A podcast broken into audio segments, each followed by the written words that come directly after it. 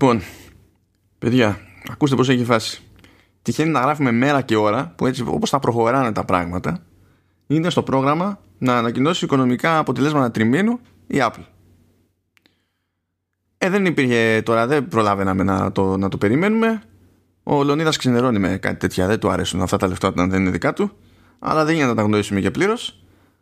Θα τα αφήσουμε αναγκαστικά για το επόμενο επεισόδιο. Οπότε ελπίζω τέλος πάντων να υπάρχουν κι άλλοι πέραν εμού που να εκτιμούν έτσι την αναφορά σε νούμερα ξέρω εγώ που θυμίζουν μονόπολη. Δεν τα μπορώ τα νούμερα και τα οικονομικά και αυτά. Είμαι, είμαι καλλιτέχνης εγώ, δεν μπορώ. Να, σε, σε καλλιτέχνη. Καλλιτέχνες δεν τρώνε, λέει. Είναι, είναι υπεράνω. Έχουν ανθρώπους που τους ταΐζουν, ρε παιδί ε, έτσι, έτσι, έτσι βγαίνει. Ορίστε, Θέλω και εγώ το manager μου, δηλαδή. Ε, και, και η Apple έχει ανθρώπους που την ταΐζουν. Εμείς, ξέρω εγώ, για παράδειγμα. Ε, και κάποιοι ανθρώποι του παραταΐζουν, νομίζω. Τι να γίνει, ό,τι, ό,τι μπορεί ο καθένας, Λεωνίδα, ό,τι μπορεί ο καθένας. Πώς θα, πώς θα πάει να πιάσει ρεκόρ τώρα εκεί πέρα που λέει για τζίρο ε, τριμήνου 100 δις. Θα είναι νέο ρεκόρ. Συγγνώμη, καταρχάς πώς θα τα βγάλει τα λεφτά; Εδώ έδωσε τσάμπα Apple TV Plus. Κι άλλο. Δεν δε, δε βγαίνουν, δεν θα βγουν τα μπικικίνια τώρα. Δε. Ε, γι' αυτό δίνει τσάμπα. τι να γίνει. Μετά σου λέει, η Apple έχει, ξέρω εγώ, γιατί να έχει 37 και 38% περιθώριο, ε, περιθώριο κέρδους, ξέρω εγώ, στη, στη Λιανική. Ε, ξέρω εγώ. Γιατί άραγε; Συ, συγγνώμη, συγγνώμη. Όλα αυτά που, που κάνει, και όχι μόνο η Apple, γενικά δεν το κάνουν για την ψυχή της μάνας τους. Θέλουν να βγάλουν και λεφτά αυτοί. Είδες κάτι περίεργα πράγματα. Θέλουν να χρηματοδοτήσουν και τα επόμενα, ξέρω εγώ, και χρειάζονται να έχουν και καβάτζα. Είναι κάτι, κάτι τέτοια περίεργα. Θέλουν να δώσουν και μερίσματα στους μετόχους. Δηλαδή... Όχι, ρε, εσύ. Εντάξει, είναι λίγο. Ε, εντάξει, δεν, δεν μας τα λένε καλά οι άνθρωποι, οι άνθρωποι είναι ξεφτύλες. Και όχι τίποτα άλλο. Πάνω από όλα αυτά η Apple, διότι δεν γίνεται να χαλάς την πιάτσα και να είσαι και καλά. Πώς να σου πω. Ε, η Μπεκατώρου του τεχνολογικού του χώρου. Ε, και δεν, ναι, αυτό δεν είναι αστείο τώρα γιατί η Μπεκατώρου της ιστιοπλοΐας, είναι για την Μπεκατώρου της τηλεόρασης. Μην πετάχτηκε κανένας και. πει ότι κάνουμε αστείο με το λάθος πράγμα. Ναι. Ε, με τη λάθος Μπεκατώρου. Ναι, okay. ναι, ναι, εντάξει, ok. Okay. Ε, που βγαίνει ξέρω εγώ ε, η Microsoft γίνεται με 62 ή 67% περιθώριο κέρδους. Βγαίνει η Nvidia και είναι με 60 κάτι. Βγαίνει η Intel και είναι με 57 μετά, μετά από πτώση.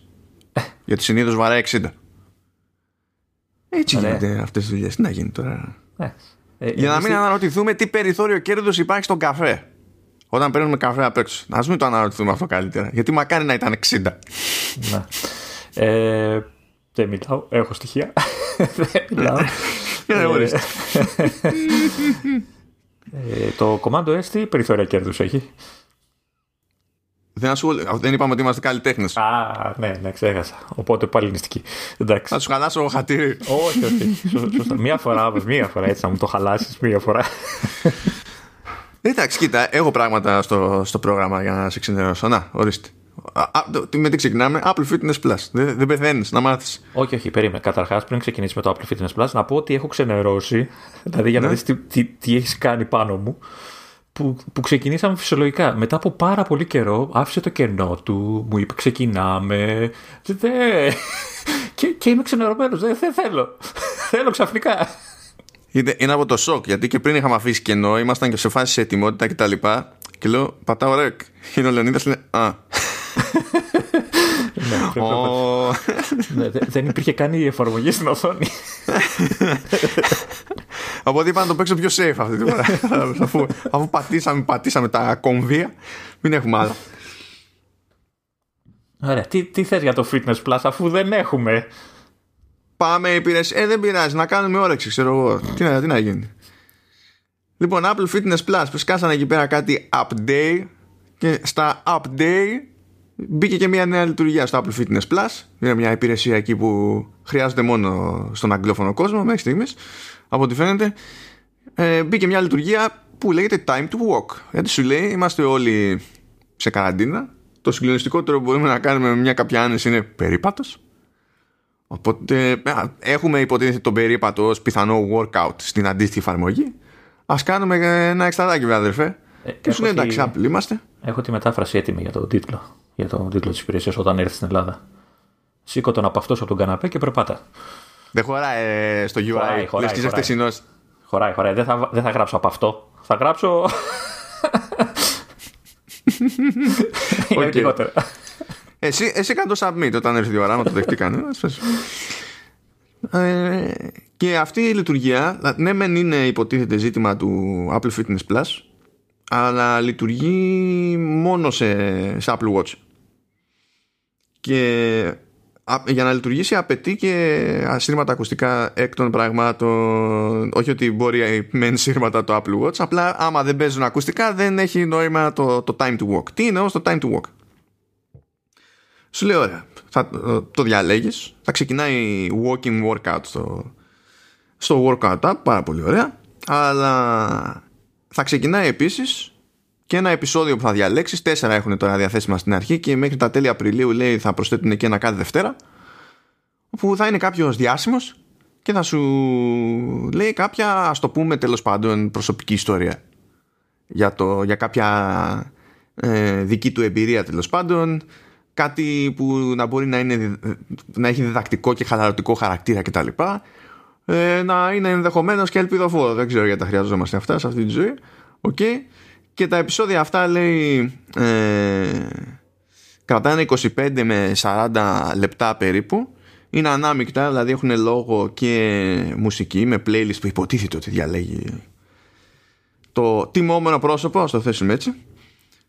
Ε, και μερικές φορές συνοδεύεται λέει και από φωτογραφικό υλικό. Τώρα, καταλαβαίνω το ακούω μουσική και ακούω κάποιον να μου μιλάει για τη χαλάρωση και τη φάση καθώς περπατάω. Δεν είμαι σίγουρος το, ποια, ποιο είναι το- ποια είναι η σκέψη πίσω από το «Α, που και που θα πετάω και φωτογραφία στην οθόνη του Apple Watch οπότε θα πρέπει να τσεκάρω την οθόνη του Apple Watch». Όχι ότι είναι δύσκολο να τσεκάρεις την οθόνη του Apple Watch την ώρα που περπατάς, αλλά αν το ζητούμενο είναι να περπατάς, γιατί να υπάρχει και αυτό μες στη μέση, δεν ξέρω. Πο- Πόσο εύκολα ναι, σου χτυπάει ότι δείχνει φωτογραφία και κοπανά σε, σε κολόνα βλέποντας το, το ρολόι ενώ περπατάς; Κοίταξε, να δεις, δεδομένου ότι ένα από τα πρώτα διαθέσιμα επεισόδια είναι με ομιλία της Dolly Parton, Πω, είχα. είναι Dolly Parton, Sean Mendes, ε, Draymond Green, από, που είναι ο άνθρωπος του NBA, και η ηθοποιός Ούζο Αντούμπα. Αυτά είναι τέσσερα πρώτα επεισόδια. Τώρα τι θα γίνεται από Δευτέρα δεν ξέρω. ας πούμε. Το καταλαβαίνω καλά. Podcast είναι έτσι. Λίγο Κατά πιο, μία έννοια, ε, ναι, απλά έχει πολιτισμένο, συγκεκριμένη έτσι. λογική, ας πούμε. Και πηγαίνει όλο πακέτο. Δηλαδή δεν είναι ξεκινάω ένα workout, βάζω κάτι να παίζει και τα λοιπά. Είναι, σαν, είναι πιο φτιαγμένο σαν μια συγκεκριμένη εμπειρία με αρχή, μέση και τέλος που περνιέται και για workout με περπάτημα. Εντάξει. Ευτυχώ, ευτυχώς για όσους μας ακούνε δεν το χρειαζόμαστε γιατί έχουν όταν περπατάνε πράγματα να ακούνε ε, ε, Καλά, εννοείται. Τι, Ε. άλλη μου. Άλλη μου. Γιατί θα κάνουμε τόσο μεγάλα επεισόδια, για να μην φτάνει για ένα περίπατο. Είναι κίνητρο για να βγείτε έξω να ξεσκάσετε. και να περπατάτε πολλή ώρα ίσως. Ε, ναι, γιατί τώρα εντάξει, 25 λεπτά είσαι για τον περίπατο. ρε φίλε. Δηλαδή, άμα ψιλοβαριέσαι και όλα, 25 λεπτά θέλεις να πας στο. Το, να φας το mini market, ξέρω εγώ, πέρα δόθε να χαζέψει και λίγο κανένα ράφι και τέτοια.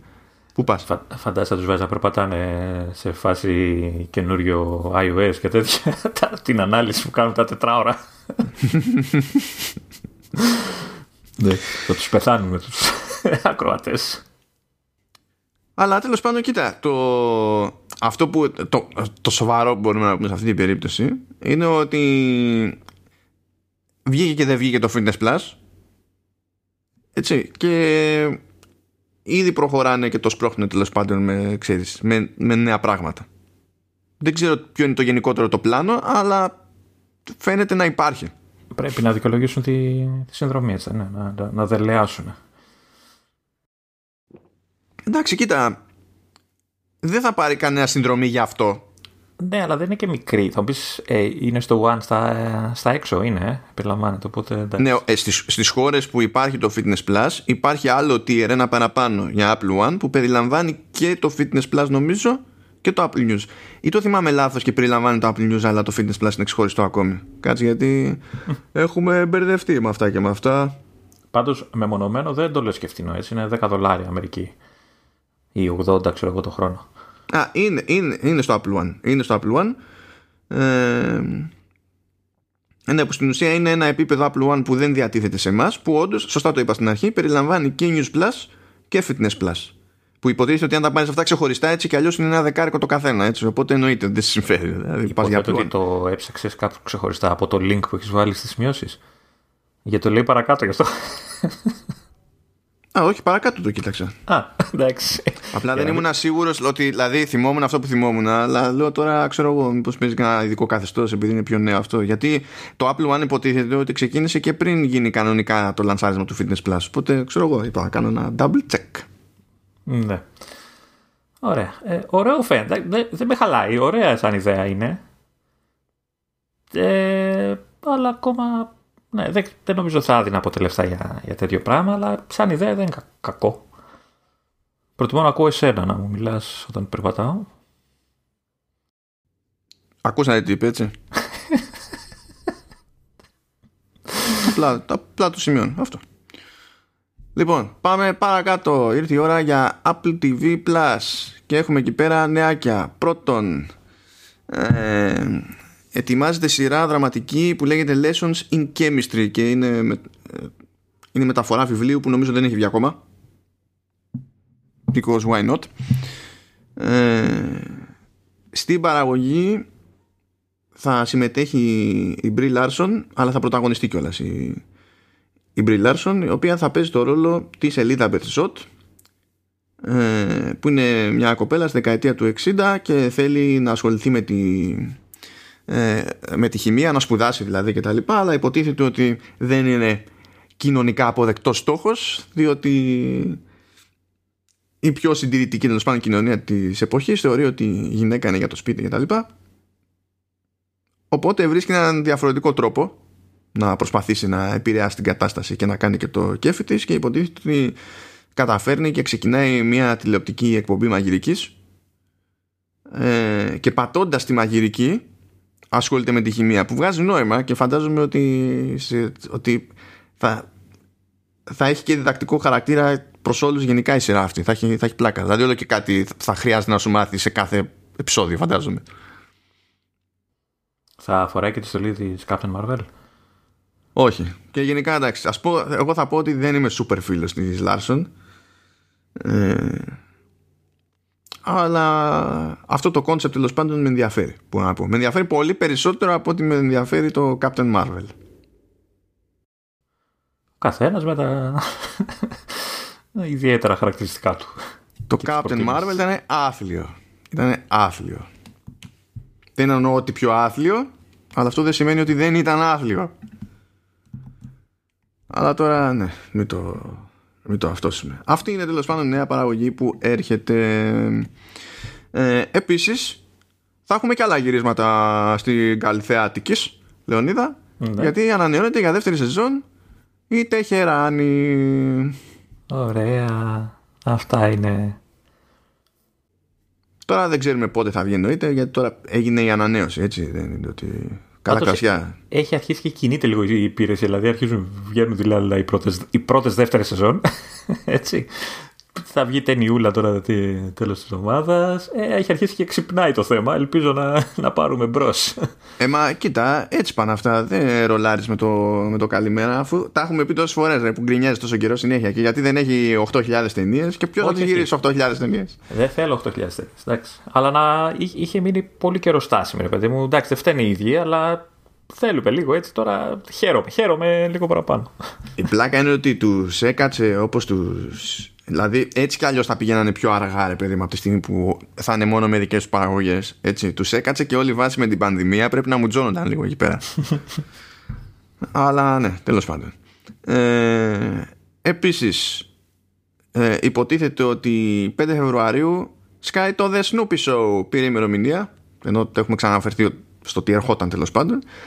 Και με αυτά και με αυτά υποτίθεται ότι φύτρωσε και ένα τρέιλερ που είναι ένα από τα διάφορα τρέιλερς που θα έχω στις σημειώσεις του συγκεκριμένου επεισοδίου οπότε δεν θα χρειαστεί να ψάχνεστε. Για να τα βρείτε.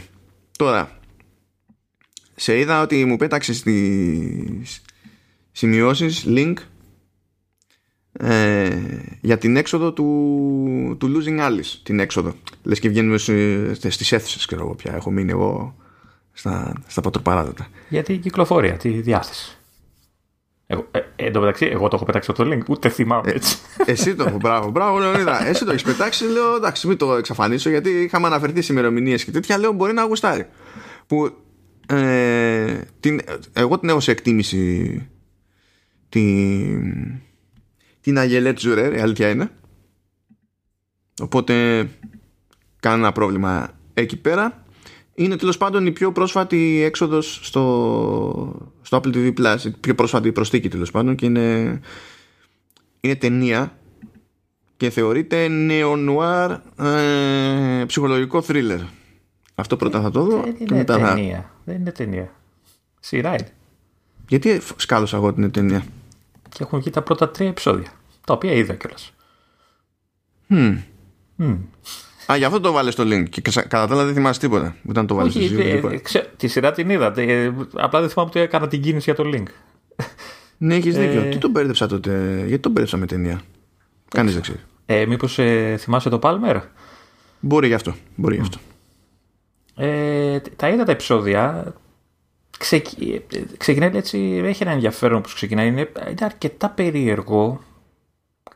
Περιμένω ακόμα, δηλαδή ε, δεν θα πω ακόμα αν μου αρέσει ή όχι. Είναι λίγο. Περιμένω. Αυτό. δεν, δεν, δεν ξέρω. Και κάπως έτσι ξεμπερδεύουμε και με Apple TV Plus. Και ήρθε η ώρα για double feature και double trouble στο Apple Arcade διότι, να, Νεολονίδα, έτσι και ξαναπείς γιατί είχαμε εβδομάδα χωρίς παιχνίδι Apple Arcade και τι είναι αυτά και είναι δυνατόν να τα αφήνουν δεν τη στηρίζουν έτσι την υπηρεσία και μας κάσουν πολλαπλά διπλά την επόμενη θα έρθω από εκεί θα έρθω από εκεί θα έρθω από εκεί. Θα βγάλω ένα, ένα, ένα δικαιολογητικό για τις μετακινήσεις που έτσι κι αλλιώς καλύπτομαι για να ε, έρθω. Πώς, τέλος πάντων, εσύ τι θεωρείς, κεντρικός τομέας Αθηνών πρέπει να σε πιάνει. Ξέρω εγώ τι διάολο. Κάπου εκεί. Θα έρθω, θα έρθω από εκεί και θα είναι για ανάγκες της δουλειάς. Και έτσι και με σταματήσουν για έλεγχο, θα είναι όντως για ανάγκες της δουλειάς, διότι είσαι συνεργάτης μου έχεις δημιουργήσει πρόβλημα στη, στην εκπομπή και θα έρθω από εκεί να το λύσουμε το, το πρόβλημα. Αυτό. Οκ.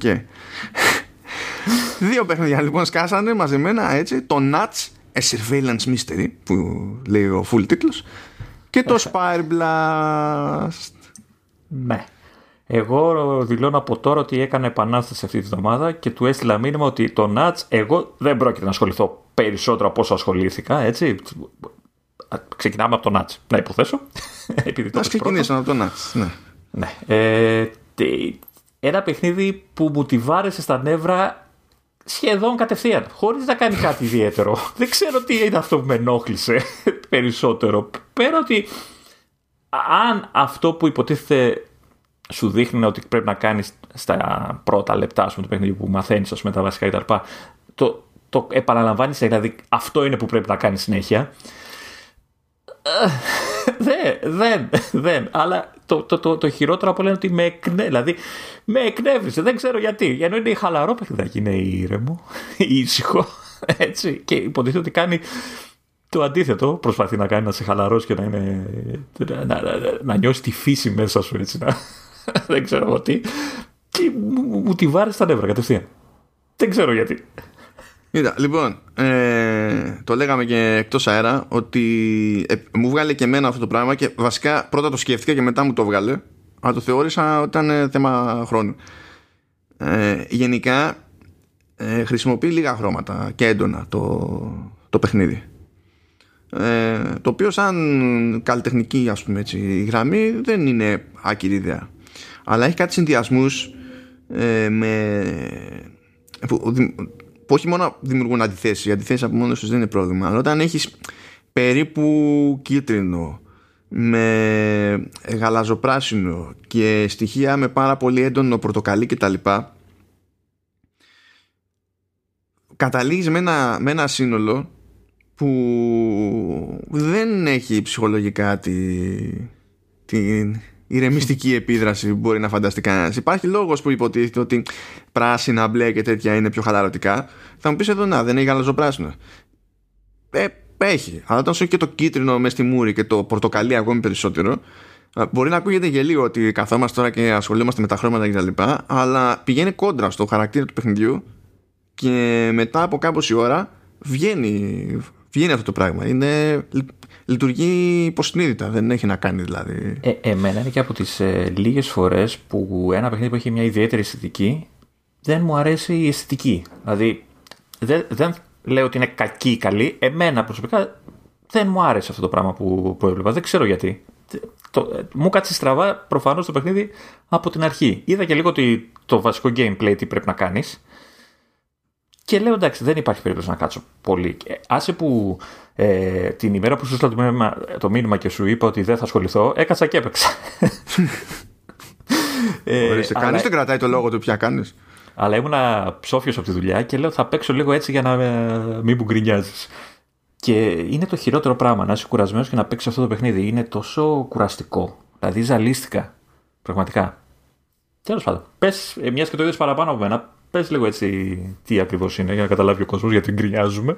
Λοιπόν, υποτίθεται ότι ο, ε, μιλάμε για ένα παιχνίδι που λειτουργεί σε προοπτική πρώτου προσώπου.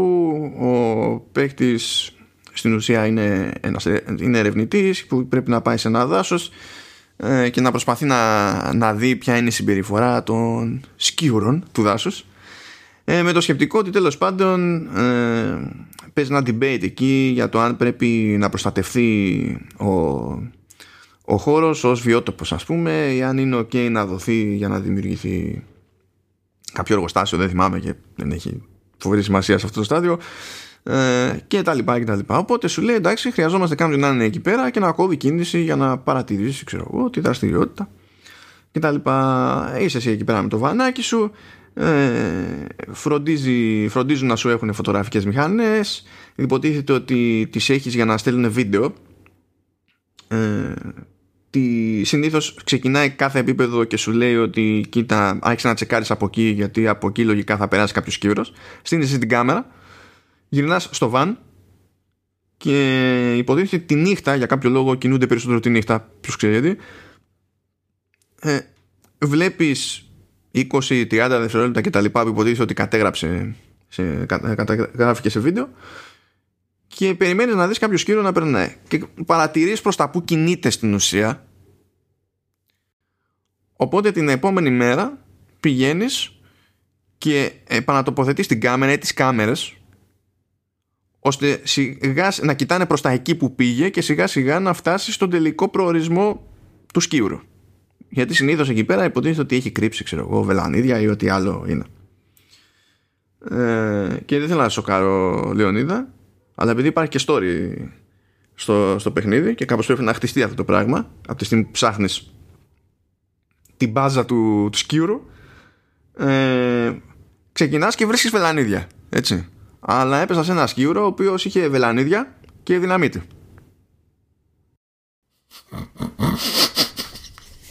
Περίμενα να βγει κάτι, ξέρω εγώ, από δίπλα με σήμα Acme, ξέρω εγώ, από Looney Tunes. και να σκάσει κάτι, να διαλυθεί. Και με είχε πλάκα, γιατί ακόμα και η ερευνήτρια με την οποία συζητάς τέλος πάντων εξ στο τηλέφωνο και τέτοια, ε, είχε βγει άναδη. Καλά, είναι από πού που ο σκύρος μαζεύει δυναμίτη. Εγώ δεν μπορώ να καταλάβω καν πώς κουβαλούσε ο σκύρος δυναμίτη, αλλά τέλος πάντων. Τον κουβάλει. Anyway. Ε, παρακάτω υποτίθεται ότι έχεις και περισσότερες οθόνες. Μεγαλώνει δηλαδή το κλειστό κύκλωμα. Καλά, όχι άπειρες. Τέλος πάντων, νομίζω μέχρι τρεις πηγαίνει ή κάτι τέτοιο. Ε, καλά, μέχρι τις δύο έφτασα εγώ, αλλά νομίζω ότι κάπου έλεγε ότι πηγαίνει μέχρι τρεις. Ε, και χρησιμοποιείς και πολλαπλές κάμερες και τέτοια ώστε να βλέπεις από διαφορετικές γωνίες να καταφέρεις να πιάσεις τέλος πάντων πιο αποτελεσματικά τη, την πορεία του, του σκιούρου για να φτάσεις μια ώρα αρχίτερα στο, στον προορισμό σου. Που και που υπάρχει και κανένα και κάτι κρυφό ξέρω εγώ στο χώρο. Μπορεί να είναι μια κασέτα ήχου που να δίνει σαν, δηλαδή σαν ηχητικό τέλος πάντων diary που σου δίνει κάποιες πληροφορίες ας πούμε για το, για το backstory. Μπορεί να είναι ε, κάποιο σημείο ενδιαφέροντος ας πούμε στο, στο περιβάλλον που σου λέει να το φωτογραφίσεις τελικά όταν το βρεις και να το στείλεις με fax γιατί στέλνουμε φωτογραφίες με fax κανείς δεν ξέρει στην ερευνήτρια γιατί με βάση αυτό θα τριγκάρεις στην ουσία κάποια άλλη επεξήγηση ή κάποιο άλλο μέρος του μυστηρίου κτλ. Το ζητούμενο πάντα βέβαια είναι να βρεις το σκύουρο και που έχει αράξει την πραμάτια. Και εκεί πρέπει να βγάλεις φωτογραφία το σκύουρο δίπλα στην πραμάτια και να τη στείλεις και αυτή με fax στην ερευνήτρια και σε, αυτό, σε αυτή την περίπτωση υποτίθεται ότι τελείωσες αυτή την αποστολή και πας στην επόμενη. Λοιπόν, ε, στην πρώτη αποστολή μου μπάγκαρε τρελά το παιχνίδι. Και μου μπάγκαρε και σε κάποια τεχνικά θέματα αλλά και σε, και σε progression. Ενώ προχωρώντας δεν είχα, τουλάχιστον δεν είχα πρόβλημα στο, στην πρόοδο. Γενικά, το, καλά δοκίμασα να το παίξω με, με αφή και δεν και μόνο που είναι first person με αναλογική κίνηση απλά δεν έπαιζε. Δεν, δεν, δεν θα το έκανα στον εαυτό μου λυπάμαι. Οπότε έχω σαν χειριστήριο. Που και που λοιπόν το χειριστήριο απλά τη βλέπει και παγώνει. Και δεν κουνιέται τίποτα. Αλλά πρόσεξε δεν είναι πάγωσε τελείως το χειριστήριο απέτυχε το API όχι. Είναι, δεν μπορείς να κουνηθείς στο χώρο, δεν μπορείς να κάνεις τίποτα, αλλά μπορείς να, να κάνεις pause και να πλοηγηθείς στο μενού και να κάνεις οτιδήποτε μπορεί, μπορεί να γίνει στο μενού. Πάντως είσαι τυχερός που το χειριστήριο παγώνει και δεν σκιούρο. Αν και ταιριάζει το χρωματολόγιο περισσότερο με παγώνει, αλήθεια είναι. Οπότε, ναι, τέλος πάντων. Ε, και για να ξε... ξεσκαλώσει αυτό, φυσικά έπρεπε να κλείσω το παιχνίδι για να το ξανανοίξω. How nice.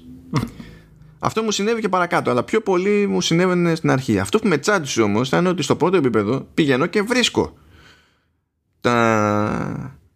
την μπάζα του σκιούρου. Και το σκιούρο. Δίπλα-δίπλα. Τραβάω φωτογραφία. Γυρνάω πίσω στο, στο βαν. Στέλνω με φάξ. Λέει, βλέπω το σκύρο, αλλά δεν φαίνεται να είναι στον τελικό του προορισμό. Ε, πρέπει να πας πιο κοντά, το, το κάνω κι εγώ αυτό. Άσε. Τι, λέω, τι διάλογο. Πάω πιο κοντά. Το ίδιο, τσίφος. Πάω πιο μακριά. Τσίφος. Βάζω δύο μηχάνες να κοιτάνε από άλλες γωνίες το ίδιο τέτοιο. Ε, με τα πολλά, με τα, ξέρεις, με trial and error, κάποια φωτογραφία την πήρε και θεώρησε ότι Α, ναι, τώρα φαίνεται αυτό που έτσι κι αλλιώς φαίνονταν πριν. Φαίνονται και τα βελανίδια, φαίνεται και ο σκύβρος. Πρόβλημα που δεν μου παρουσιάστηκε παρακάτω, αλλά εκεί πέρα είχα σαστήσει διότι λέω για να γυρνάει και να σου λέει κιόλας, ξέρεις, μάλλον δεν είναι στον τελικό του προορισμό. Λες, μπορεί να έχω χάσει κάτι. Ειδικά δεν όταν είσαι στο πρώτο επίπεδο που εξοικειώνει ακόμη με το παιχνίδι. Λες που μπορεί όντως όντως, να μην είναι αυτός ο τελικός προορισμός. Αλλά το θέμα είναι ότι δοκίμασα ξέρω εγώ να πάω τις κάμερες με τη μία εκεί και να δω ρε παιδί μου ότι είναι να δω και να περιμένω υποτίθεται για να ξαναμετακινηθεί και έβλεπα ότι στο χρονικό περιθώριο που σου δίνει το παιχνίδι που το διαλέγει αυτό δεν το διαλέγεις εσύ στο πόση ώρα σύνολο μπορεί να γράψει από τη μηχανή ξέρω εγώ δεν, δεν ξανακουνιόταν από εκεί απλά πήγαινε και στεκότανε Οπότε δεν είναι ότι μπορούσα να κάνω κάτι άλλο, ξέρω εγώ. Και εκεί άρχισα να κάνω τα μπρος πίσω, μπρος πίσω, μπρος πίσω, μέχρι που κάποια στιγμή αποφάσισε ότι ναι, το δέχομαι. Οπότε, ε, ξέρεις, ήταν που ήταν το χρωματολόγιο λίγο περίεργο. Η πρώτη αποστολή συνετέλεσε στο μη χαλαρωτικό της υπόθεσης. Ενώ υποτίθεται ότι αυτό είναι το, το, το concept. Δηλαδή, θες να μου πεις ότι όλο το παιχνίδι θα είναι αυτό το πράγμα; Βάζεις όπου να είναι τις, κάμ... όπου να είναι, τις κάμερες και περιμένεις να δεις το σκιούρο μετά να, να την ξανακουνήσει την κάμερα, να την πας παρακάτω σύμφωνα με το τι είδες στο προηγούμενο υλικό και τσούκου τσούκου τσούκου τσούκου να φτάνει σε σημεία που θέλουν. Ναι, αυτό είναι το παιχνίδι. Ναι, α, και υποτίθεται ότι ε, έτσι όπως προχωράς, ε, ανακαλύπτεις περισσότερα πράγματα για το, για το story που στην πραγματικότητα αυτό θέλει να σε ψιλοκρατήσει με τη λογική ότι παίζει λίγο μυστήριο εν μέρει να με κρατήσει το story, αλλά μην μου σπάει τα νεύρα. Βρες έναν τρόπο. Ναι, OK, okay. ε, δεν διαφωνώ. Απλά θέλω να σου πω ότι αν, αν δεν είχα δει, ας πούμε, στη δεύτερη αποστολή τη φάση με το δυναμίτι και υπέθετα ότι απλά θα ψάχνω το σκύρο μόνο και θα απλά θα βρίσκω βελανίδια κάθε φορά, δεν θα μπορούσα να καταλάβω με ποιο σκεπτικό θεώρησαν ότι το story αυτό είχε ελπίδα. Αλλά όταν είδα ότι το πήγανε στο κουφό, λες ότι τουλάχιστον μπορεί να παίζει καμιά τσαχπινιά. Εκεί δηλαδή όταν δεις τη φάση με το δυναμίτη, λες τώρα είναι βλακεία αυτό που συμβαίνει. Αλλά σε τρώει λίγο η περιέργεια. Εγώ εδώ μεταξύ δεν ε, άντεξα να, να φρώ τον δεύτερο σκύουρο. Έτσι. Ε, άρχισα να κάνω τη διαδικασία ε, και κάποια στιγμή ξέρεις, άρχισα να λέω: Κάτσε να κόψουμε λίγο δρόμο. Ρε παιδί μου, κάπου προς τα εκεί πρέπει να πηγαίνει και άφηνα τις κάμερες, ξέρεις. δεν περίμενα να, να πάω λίγο-λίγο. Πήγαινε mm. τις κάμερες. Κάποια στιγμή είχα χαθεί τελείως. Και εντάξει, λέω παράτα δεν θέλω, άσομαι. Κοίτα, αν πέσει όμως την τύχη πάνω στο στάς γιατί στη, στην πρώτη ας πούμε αποστολή Απλά έκοψα βόλτες και το πέτυχα. Mm. Και πήγαμε τη μία της κάμερε εκεί. Παίζει το πόσο ε, κάθε είναι πιο κρυμμένο. Δηλαδή στο, στη δεύτερη αποστολή πήγαινα πέρα δόθε, αλλά δεν συνειδητοποιούσα έτσι όπως είναι και τα γραφικά ότι μπορούσα να περάσω μέσα από κάποια φιλοσιά. Οπότε ακολούθησα αναγκαστικά το σκύρο, είδα ότι πέρασε από μέσα και λέω Α, και χώθηκα. Γι' αυτό δεν το βρήκα κι εγώ. Ναι, εντάξει, γιατί κι εγώ έψαχνα να βρω αλλά προφανώ κρυμμένη. Παίζει, παίζει λίγο έτσι. Και κατά μία έννοια είναι καλό ότι παίζει και έτσι, γιατί δείχνει ότι συνειδητοποιούν πως από τη στιγμή που δεν είναι τεράστιος ο χώρος που καλύπτει ένα επίπεδο, ότι θα μπορούσε ε, διαφορετικά κάποιος να πουλήσει τέρμα τρέλα και να αρχίσει να αργώνει, λέει που να κάθομαι τώρα να πηγαίνω μπρος πίσω στο, στο βανάκι και να κάθομαι να τσεκάρω το βίντεο και ό,τι να είναι. Α κάνω εκεί πέρα εδώ σαν τη σβούρα. Μπορεί να πέσω πάνω του και να γλιτώσω χρόνο. Δηλαδή, εντάξει, δεν είναι Δηλαδή δεν είναι άμυαλη η παραγωγή αλλά είναι κουλή αυτή τη στιγμή σίγουρα χρειάζεται πατσάρισμα και είναι, δηλαδή μπορώ να σου πω άμα ήταν παρακάτω το πρόβλημα με progression θα έλεγα ναι είναι πιο κνευριστικό γιατί είναι παρακά, πιο κνευριστικό στα χαρτιά τέλος πάντων αλλά για μένα θα ήταν λιγότερο ζημιά από το να μπαγκάρει τόσο η αρχή του παιχνιδιού και να σε βάζει σε σκέψη για το αν έχεις καταλάβει τι υποτίθεται ότι κάνεις ε, πάντως, για να μην στεναχωρήσω, έχει κάνει patch. Έκανε update. Πότε; Ε, δεν λέει τώρα εδώ που είμαι, περίμενα. Έκανε στις 21 Ιανουαρίου. Ε, αυτό ήταν πριν γύρισε, αυτά ήταν τα εσωτερικά. Όχι, γιατί έκανα update, ε, κατέβασε αφού το είχα... Έκανε ένα update. τώρα το βλέπω από το Mac εγώ, αλλά στο iPad αφού το κατέβασε έκανα update μετά από κάνα, καμιά δύο μέρες. Yeah, σε κάθε περίπτωση, εγώ έτσι κι αλλιώς, δηλαδή τώρα γράφουμε εκείνη 27 του μήνα. Εγώ το πρωτοέπιασα ή, στη, νομίζω, ή στις 24 ή 25. Οπότε ό,τι και αν ήταν, ήταν με το πιο πρόσφατο patch. Θέλει κι άλλο αυτό το πράγμα. Ναι, σίγουρα. Ξεκάθαρα θέλει κι άλλο. Ελπίζω να έχει μόνο μέχρι τρεις κιούρου, γιατί αλλιώς δεν αντέχετε. Τα Είναι περίεργη φάση. Μπορώ να φανταστώ πώς θα ήταν αυτό, ξέρεις. Εμένα αυτό με ενοχλεί περισσότερο, ότι το, το χρωματολόγιο μου τσιτώνει τα νεύρα. Διότι η, η απλοϊκότητά του υποσυνθήκη δεν θα με χάλαγε. Γιατί υπάρχουν κάτι ώρες, παιδί μου, που πραγματικά δεν θέλω τίποτα πολύπλοκο. Θέλω απλά κάτι να με, να με κάνει να ξεχαστώ χωρίς να κάθομαι να παιδεύομαι να παιδεύω το μυαλό μου. Μπορεί να ήταν, ξέρεις, για κάποιες μέρες, κάποιες ώρες να με βόλευε. Αλλά δεν, δηλαδή το, δεν, το, το βλέπω και εκνευρίζομαι. Και δεν εκνευρίζομαι λόγω design, εκνευρίζομαι λόγω αισθητικής. Δεν θέλω. Προχώρα. Εντάξει. Πάει αυτό. Τώρα έχουμε το Spire Blast. Spire Blast. Ορίστε. Παιχνιδάκι. Ωραίο. Λογικό. Συνηθισμένο κατανοητό, εθιστικό αρκετά. Ε, δημιουργία της Orbital Night. Ε, θα έλεγα ότι είναι τελείως κλασικό mobile game. Match 3. Έτσι. Έχει δηλαδή τον πυρήνα. Απλά χωρίς να κάνεις match και χωρίς να έχει 3. Ναι, αλλά ε, έτσι τα λέμε πια όλα αυτά. Ε, σίγουρα έχει ε, επιρροές από Jenga, το επιτραπέζιο και για τους παλιότερους έχει σίγουρα έτσι μυρωδιά από Basta Move ή Puzzle Bubble όπως αρέσει τον καθένα να το λέει. τι γίνεται, είναι mobile, δηλαδή όποιος έχει παίξει παιχνίδι της King, Candy Crush, Jewel, Blast, ό,τι να είναι, ξέρω όλα αυτά, ξέρει κατευθείαν το στήσιμο του παιχνιδιού. Δηλαδή, χάρτης, κυκλάκια σε μια διαδρομή που είναι οι πίστες και προχωράς σιγά σιγά τσουκουτζούκου και για να πάρεις αστε, τα αστεράκια, κουλουπού κουλουπού. Ε, το βασικό παιχνίδι βέβαια δεν είναι, ε, η μεγάλη διαφορά δεν είναι ότι έχεις ένα δυσδιάστατο πάνελ με τουβλάκια, ξέρω εγώ, διαμαντάκια ή οτιδήποτε που πρέπει να καθαρίσεις. Έχεις ένα τρισδιάστατο πύργο, ο οποίος αποτελείται από κυβάκια χρωματιστά ε, και στόχος σου είναι πετώντας αντίστοιχα κυβάκια να τον γκρεμίσεις. Ε, όταν ε, πετάς ένα κόκκινο κυβάκι σε ένα κόκκινο, άλλο στον τοίχο που είναι κόκκινο το κυβάκι του πύργου, το κρεμίζεις, φεύγει και όπως φεύγει ε, παίρνει μαζί του και άλλα τουβλάκια. Αν αυτά τα τουβλάκια ήταν εξής, εκεί γύρω κοντά του, γίνεται το κλασικό κόμπο, έχεις παραπάνω βαθμούς κτλ.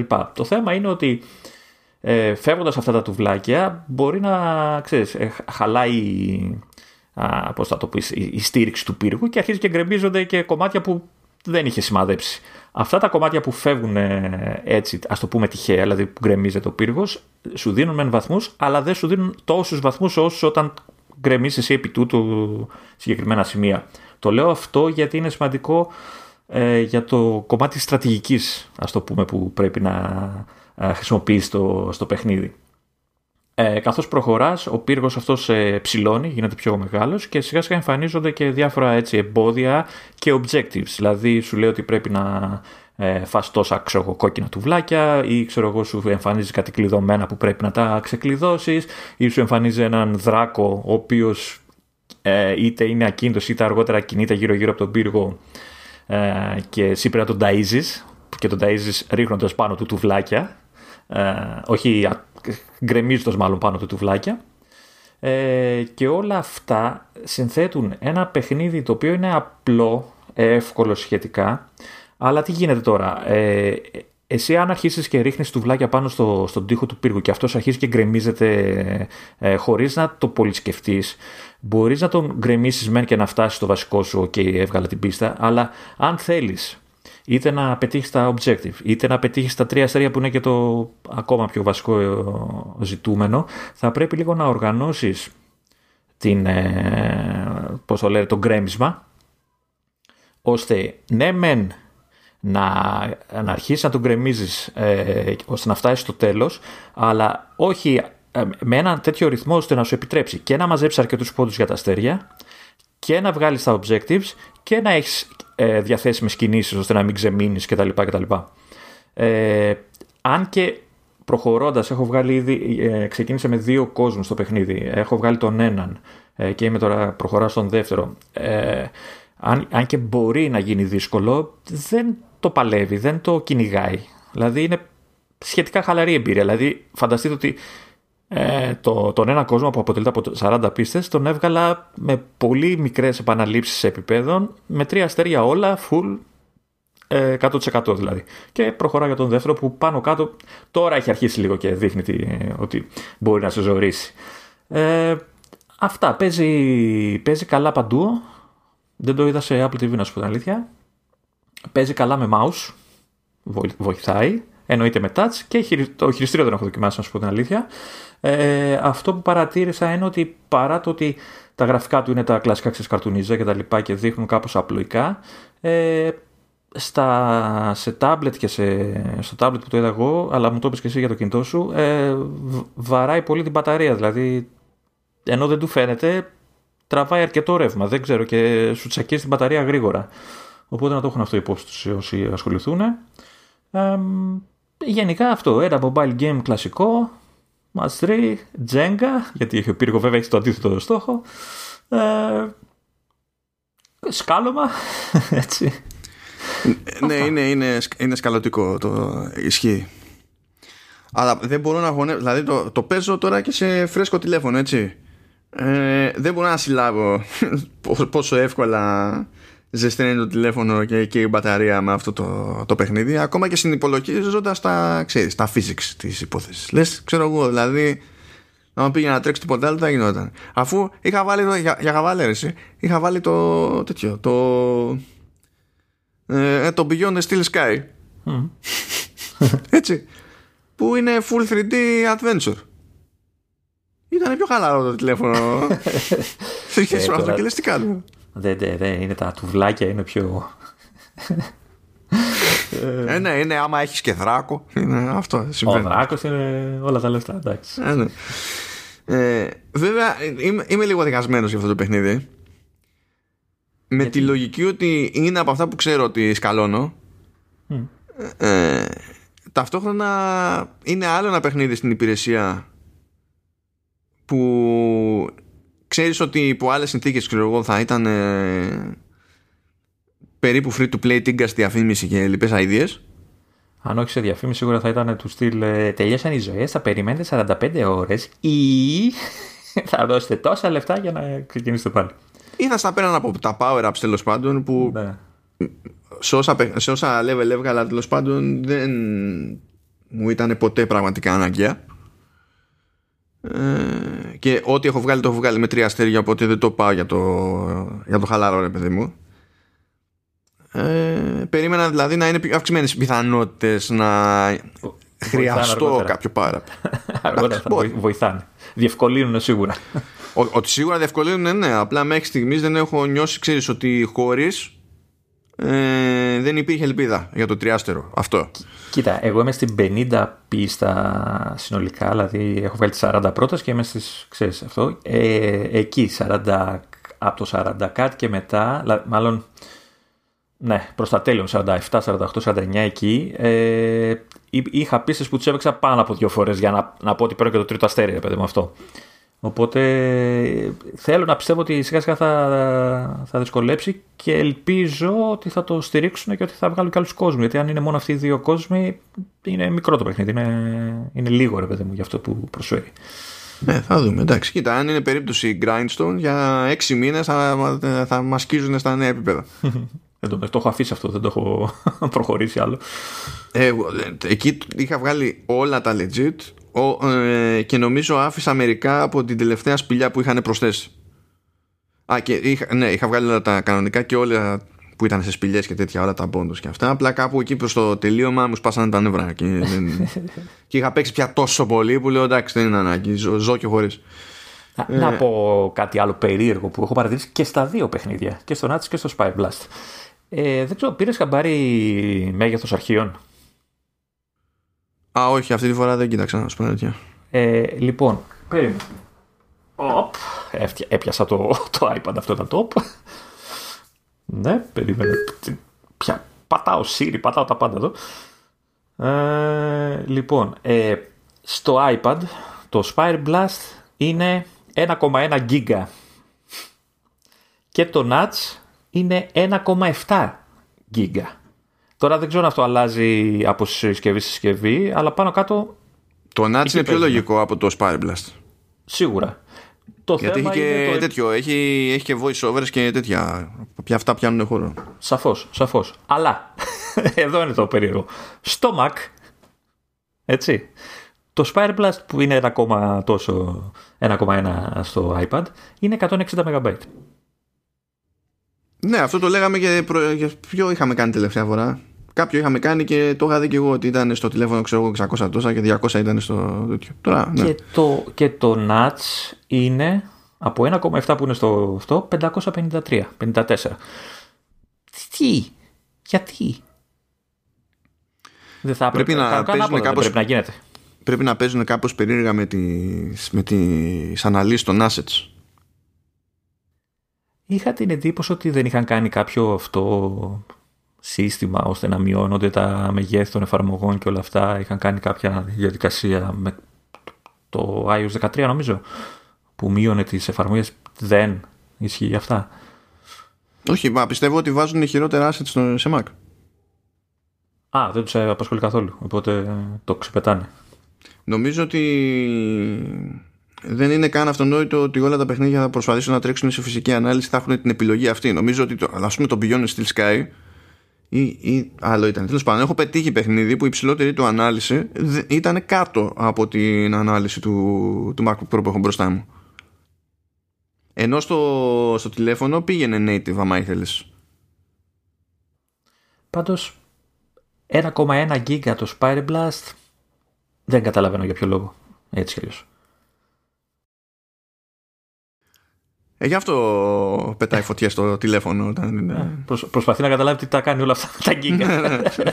ψάχνει από εδώ, ψάχνει από εκεί, ζεσταίνεται κάποια στιγμή. Πάει και το Apple Arcade. Α πούμε και δύο πραγματάκια για το, τη μεγάλη σου αγάπη Λεωνίδα, τα πανταχού updates. Γιατί σκάσανε.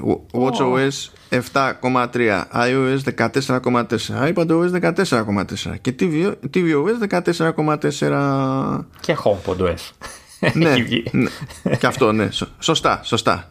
Λοιπόν, εντάξει, προφανώς δεν μιλάμε Το για. οποίο, το οποίο δεν ξέρω άπειρα πώς λέγεται. πράγματα. Λέγεται όντως HomePod OS. δεν ξέρω πώς λέγεται. Ε, δεν έχει επίσημη ονομασία. Εντάξει. Νομίζω μόνο εσωτερική η οποία δεν δημοσιοποιείται υποτίθεται οπότε δεν ξέρω να σου πω κάτι με, με σιγουριά αλλά λοιπόν έχουμε και λέμε προφανώς ε, το, το WatchOS 7.3 έσκασε κυρίως για το, για το time to walk Καλά δεν θα πούμε τώρα τόσο για bug fixes έτσι ε, αλλά μέσα σε όλα έχει προσθέσει και ένα και ένα καινούριο watch face που υποτίθεται ότι μπαίνει με αφορμή το λεγόμενο Black History Month που τρέχει στην Αμερική. Αυτό είναι τώρα και καλά για την ιστορία των μαύρων και τα επιτεύγματα και τέτοια. Και Ναι, ναι. ξέρεις, Black Lives Matter και όλα αυτά μαζί κουμπόσανα και... Αυτό έπαιζε πάντα. Αυτό το Black History Month είναι, το θυμάμαι να τρέχει πάρα πολλά χρόνια Μμμ. στη, στην Αμερική. Το οποίο μου φαίνεται κάθε φορά το ίδιο άκυρο. Οκ. Τι, τι, ε, πρώτα, γιατί τι, αφού, συγγνώμη, αφού Black History στην, στην Αμερικανική ιστορία είναι ουσιαστικά American History. Ναι. Ναι. Τι, τι, Ε, τι εννοείς Black History; Ναι, θα μου πεις εστιάζω σε ένα συγκεκριμένο ε, μέρος κτλ. Οκ, το, το καταλαβαίνω. Προφανώς, ε, προφανώς και δυστυχώς υπάρχει ανάγκη να, για κάποιους να τους δείξεις ότι ξέρεις κάνουν και αυτοί άνθρωποι, άνθρωποι είναι πρώτα απ' όλα και κάνουν και αυτοί κάποια πράγματα έτσι δεν Ναι, είναι. εντάξει, απλά εγώ έχω ένα θέμα με, με τέτοιου είδους φαϊνές ιδέες, διότι όταν, όταν παίρνεις κάτι και το διαχωρίζεις για να ε, πεις προς τα έξω αυτό που είπες μόλις, ε, κάπου, κάπου λειτουργεί και μπορεί να πετύχεις αυτό που θέλεις και κάπου πετυχαίνει στο ανάποδο. Κρα- ε, δημι- Δημιουργείς, ε, κάνεις πιο εμφανή ας πούμε, πιο έντονο ένα διαχωρισμό και τα κρατάς τα πράγματα ξεχωριστά. Ενώ το ζήτημα είναι να χωνέψουν ότι όλοι είναι το ίδιο πολίτες με τα ίδια δικαιώματα, τις ίδιες υποχρεώσεις και μια κοινή ιστορία που έχει τις κακές στιγμές της και δεν το λέω αυτό χαλαρά, μια κακή στιγμή ξέρω εγώ η, ε, η, η σκλαβιά και τα λοιπά αλλά σε κάθε, σε κάθε εθνική ιστορία παίζουν καφρίλες Δηλαδή πρέπει αυτό δεν, αυτό πρέπει να, δεν μπορεί να είναι τόσο δύσκολο να το αποδεχτούν όλοι μεταξύ τους. Θα μου πεις τι κάθομαι και λέω. Τέλος πάντων. Ναι, OK. Okay. Άλλη Πάντως ιστορία πρέ- αυτή. πρέπει να είναι για να ε, νιώθουν κάποιοι την ανάγκη να κάνουν τέτοια πράγματα κινήσεις παρόλο που υπάρχει αυτός ο- αυτό το ρίσκο που λες πρέπει να έχει, γίνει, να έχει φτάσει η κατάσταση σε πολύ χαλή επίπεδο και δεν, δεν το εστιάζω στην Αμερική, στην Αμερική στους μαύρους έτσι. αυτό μπορεί να το, κα- να το ξέρεις, αναγάγεις σε πολλά θέματα Όχι, κοινωνικά Μα έχουν και άλλο τέτοιο. Έχουν και άλλο μήνα, ξέρω εγώ, που είναι Latin History Month. Που έχουν, αν το δεις δηλαδή πληθυσμιακά, έχουν περισσότερους Λατίνους από ότι μαύρους, νομίζω, στο, στο σύνολο. Αλλά όπως και να έχει.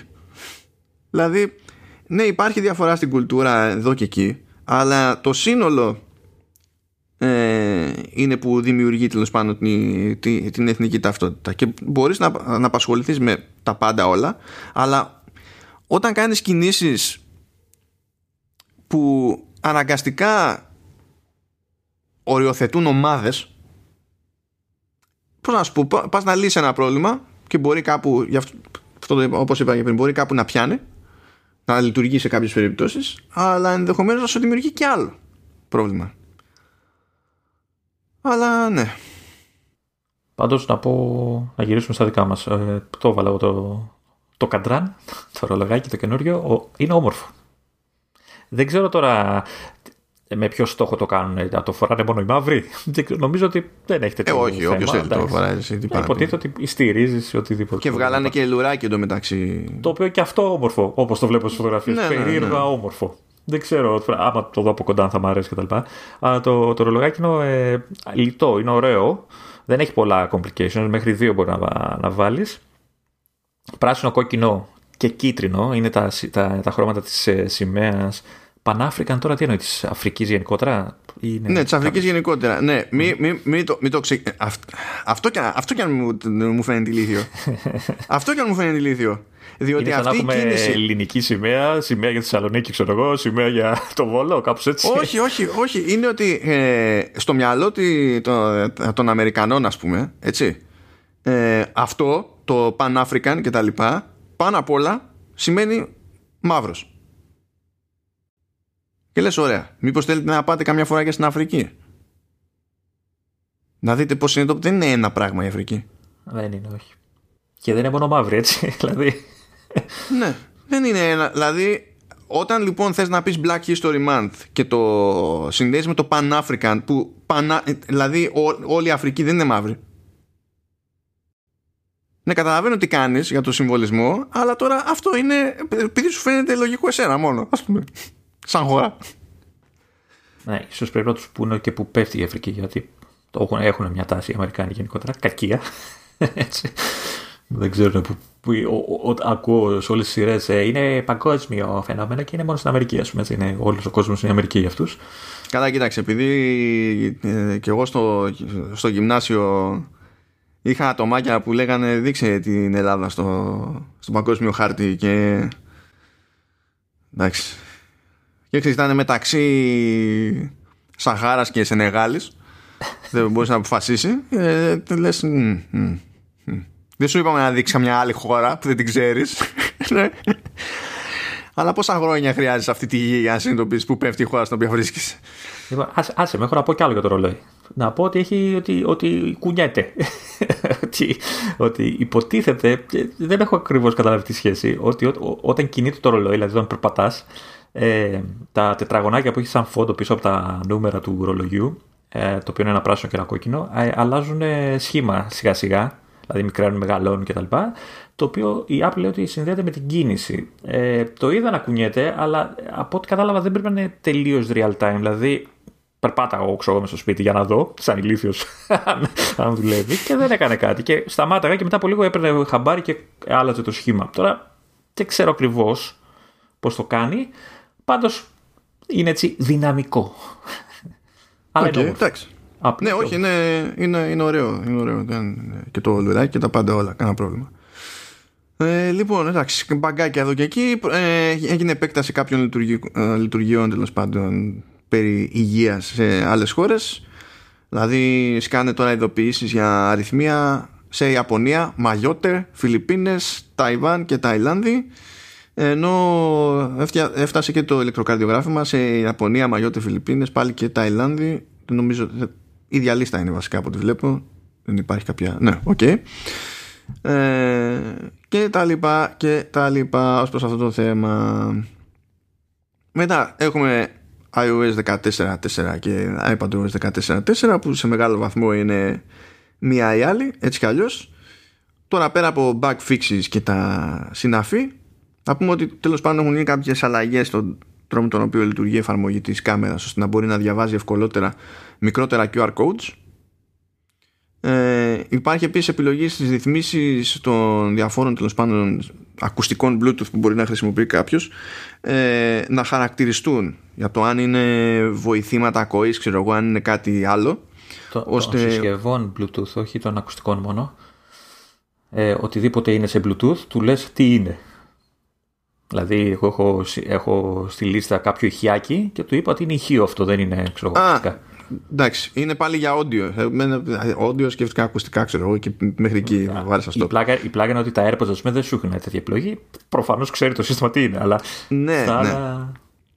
Μα ούτως ή άλλως και τα άλλα ξέρει αν είναι ηχείο, αν είναι ακουστικά. Απλά υποτίθεται ότι βάζεις τα labels ώστε να είναι μετά ε, λιγότερο το μπέρδεμα στις αναφορές που έχει στην εφαρμογή Health περί ακοής στην, ε, στις ρυθμίσεις, σαν περιγραφή ας πούμε, του όλου πράγματος, ε, σου λέει ότι ναι, τις μετρήσεις του επίπεδου ήχου ακουστικών, αυτό εννοεί για την υγεία το εννοεί, ότι μπορεί ναι, να διασφαλίσει ναι. ότι είναι ακριβής οι μετρήσεις. Μιλάει για το πόσο δυνατά ακούς και τέτοια. Ναι, ναι, ναι, ναι, ναι. Και προστίθενται επίσης, τουλάχιστον στην περίπτωση το, ε, των iPhone 12, ε, ειδοποίηση σε περίπτωση που αντικατασταθεί η κάμερα σε επισκευή με μη επίσημο ανταλλακτικό. Αν και αυτό υπάρχει μια πιθανότητα να συμβαίνει και όταν είναι επίσημο το ανταλλακτικό. Αλλά δεν ακολουθήθηκε η, η στάνταρ διαδικασία γιατί νομίζω ότι όλος ο μηχανισμός της κάμερας υποτίθεται ότι δένεται με το υπόλοιπο hardware. Όταν λέω δένεται εννοώ και στο software. Οπότε αν πάρεις την κάμερα από ένα iPhone 12 και τη βάλεις σε άλλο iPhone 12 νομίζω χωρίς να ε, χρησιμοποιήσει τα εργαλεία της Apple για το authentication κτλ νομίζω ότι πάλι σου πετάει ε, αυτή την, την ειδοποίηση. Το έχω δει να το κάνουν και έχει, ε, τρώει φρίκες. Ναι, γιατί υποτίθεται ότι πρέπει να χρησιμοποιήσει ένα tool τέλος πάντων για να το κάνεις αυτό. Έτσι όπως γίνεται και με τις οθόνες βασικά. Mm. Που είχε ξεκινήσει. Είναι τέλος πάντων τώρα. Ε, οπότε αν, ε, δεν σου λέει δεν θα λειτουργήσω αλλά μπορεί να χάσει λειτουργικότητα τέλος πάντων εδώ και εκεί. Θα σου πετάει την ειδοποίηση και αυτό δημιουργεί πίεση τέλος πάντων για το service, το όποιο service να βρει τρόπο να χρησιμοποιεί κάπως τέλος πάντων ε, τα αντίστοιχα εργαλεία της Apple που παλιότερα αυτό θα ήταν αδύνατο. Αλλά τώρα υποτίθεται ότι υπάρχει τρόπος για τέτοιο κονέ με την Apple τώρα το αν συμφέρει τον επισκευαστή ή όχι δεν ξέρω. Αυτό είναι άλλο καπέλο. Θα δούμε τι, τι, άλλο, τι άλλο παίζει. Ε, στο HomePod οι αλλαγές που έρχονται τέλος πάντων έχουν να κάνουν περισσότερο με το HomePod Mini και με το τσιπάκι το, το U1 πράγμα που σημαίνει ότι αν κάποιος έχει iPhone 11 ή iPhone 12 που έχουν το ίδιο το chip ε, πλέον παίζει haptic feedback καθώς πλησιάζει η συσκευή προς το HomePod Mini.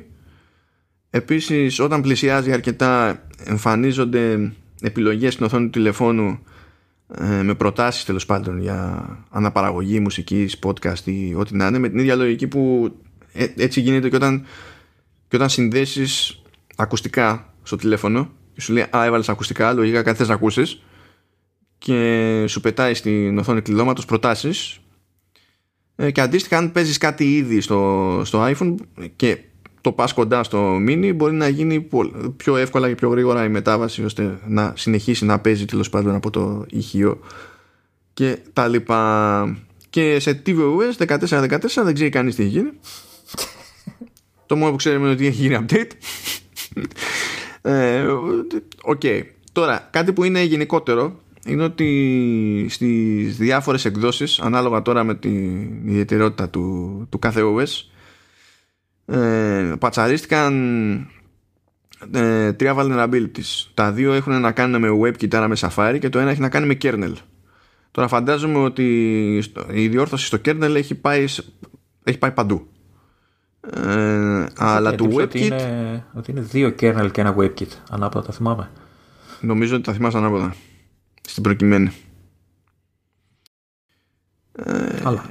Okay. Του WebKit προφανώς θα έχουν περάσει όπου χρησιμοποιείται κυρίως Safari έτσι, δηλαδή και τέτοια πράγματα όπου υπάρχει περιθώριο για, για browser και τα λοιπά. Ε, και ήρθαν αυτά με τη σημειωσούλα ότι υπάρχει ένα ενδεχόμενο αυτά να έχουν γίνει ήδη exploit από, δηλαδή πριν προλάβει κάποιος να τα πάρει χαμπάρι και να τα πατσάρουν. Τώρα η Apple δεν είναι λεπτομέρειες για τα ίδια τα vulnerabilities. Είχαν αναφερθεί στην Apple όταν εντοπίστηκαν και μπήκε στη διαδικασία και βούλασε τις τρύπες. αλλά τώρα τι έχει γίνει στο μεσοδιάστημα αν έπαιξε ζημιά και τι ζημιά αλλά τέλος πάντων να ξέρετε ότι για τέτοιου είδους vulnerability συνήθως ε, αυτοί που στοχεύονται είναι ας το πούμε είτε πιο σημαίνοντα πρόσωπα είτε πρόσωπα με πρόσβαση σε πιο ευαίσθητες πληροφορίες απαιτούν εργαλεία που θέλουν τρελό budget για να τα αγοράσει κάποιος ε, οπότε μιλάμε για vulnerabilities που μπορεί να έχουν αξιοποιηθεί περισσότερο από άλλες κυβερνήσεις, μυστικές υπηρεσίες και τα λοιπά. Πάντως εδώ το, ξέρω ότι σε κάθε update έχει ένα σκασμό έτσι, ξέρεις, ε, τρύπες ασφαλείας που κλείνει κτλ. Αλλά δεν ξέρω αν το λέει συχνά αυτό ότι παίζει να, έχουν, να το έχουν εκμεταλλευτεί αυτό το πράγμα. Όχι, δεν το λέει. απλά ότι το βρήκαμε και το φτιάξαμε. Αυτό. Ναι, δεν ξέρω αν αυτό σημαίνει αλλαγή πολιτικής ή αν αυτή την περίπτωση, σε αυτή την περίπτωση όντως ε, υπάρχει τέλος πάντων υποψία ή σιγουριά ότι μπορεί να έχουν χρησιμοποιηθεί επειδή δεν εντοπίστηκαν εγκαίρως ξέρω εγώ ή οτιδήποτε ε, ή αν ε, σημαίνει και αλλαγή πολιτικής ότι προχωρώντας και εγώ θα εκφράζεται κάπως έτσι γιατί σου λέει ότι εγώ το ανακάλυψα τότε ή μου το αποκάλυψαν τότε αλλά δεν ξέρω αν μέχρι εκείνο το σημείο είχε γίνει ήδη κάτι. Ποιος ξέρει. Θα φανεί τις επόμενες φορές βασικά αν είναι αλλαγή πλεύσης στο, στο PR ή αν είναι κάτι one-off με βάση το ποιόν των συγκεκριμένων ας πούμε Πάντως εννοείται ότι δημιουργήθηκε ένα σουσουρέ. Δηλαδή, έχω δει άπειρα, όχι άπειρα, αρκετά άρθρα που λένε τώρα update οπωσδήποτε, ξέρεις. Ναι, εντάξει, καλά, δεν είμαστε όλοι τόσο σημαντικοί τύποι για να μας την πέσουν, αλλά. Ε... Εγώ είμαι, δεν ξέρω για σένα. αλλά τέλος πάντων, εντάξει. Δεν μιλάμε για καμία συγκλονιστική έκδοση τέλος πάντων για να πεις ότι θα το βάλω και θα εκραγεί κάτι. Οπότε γιατί να μην το βάλεις τουλάχιστον να κλείσεις τρύπες. Εντάξει. Λοιπόν, μου είχες βάλει εδώ πέρα άλλο ένα και ήμουν σίγουρος ότι θα το βάλεις. Και ήμουν σίγουρος ότι θα, σε, θα, σε, θα, θα σου χαλάσω τη μέρα. Λοιπόν, μου βάλες εδώ ένα, μια αναφορά στο Beeper.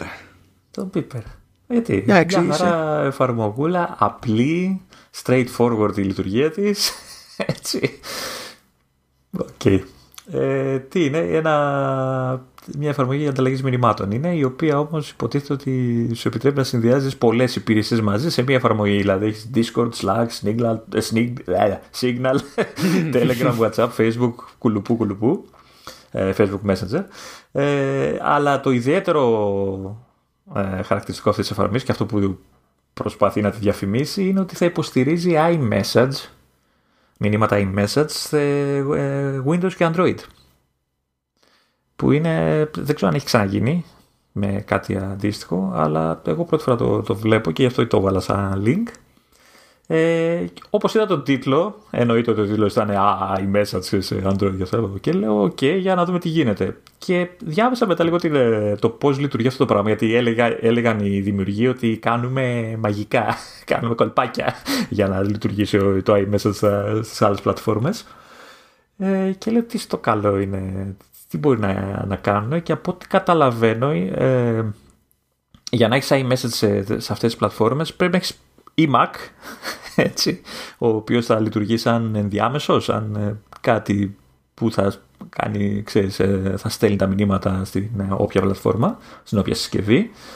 Ε, ή και αυτό είναι το αστείο, ε, οι άνθρωποι που φτιάξαν την, ε, ε την εφαρμογή έχουν ε, καμιά σαρανταριά λέει iPhone 4S, jailbroken κιόλας, με τα οποία από ό,τι κατάλαβα, αν δεν έχεις Mac, συνδέεσαι σε αυτά με κάποιο τρόπο και αυτά αναλαμβάνουν να στείλουν το iMessage όπου να το στείλουν.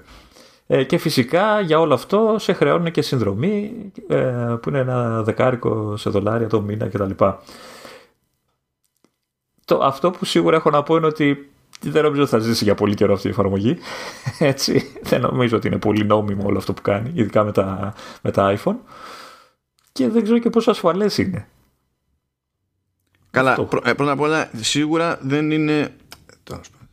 Θα πεις και τα iMessage δεν τις κι περνάνε από κάποιον σερβερ. Δεν είναι ότι πρώτη φορά περνάνε από σερβερ. Το ζήτημα είναι ότι ε, η Apple είναι η Apple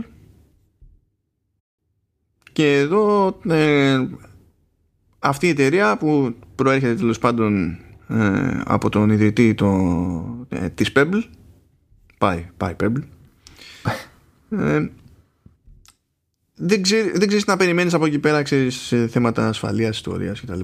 Βέβαια δεν είμαι σίγουρος ότι θα μπει στον κόπο ξέρεις, να ασχοληθεί η Apple γενικότερα διότι από τη στιγμή που πρέπει κάπου κάποιος Mac να είναι ανοιχτός για πάντα ναι.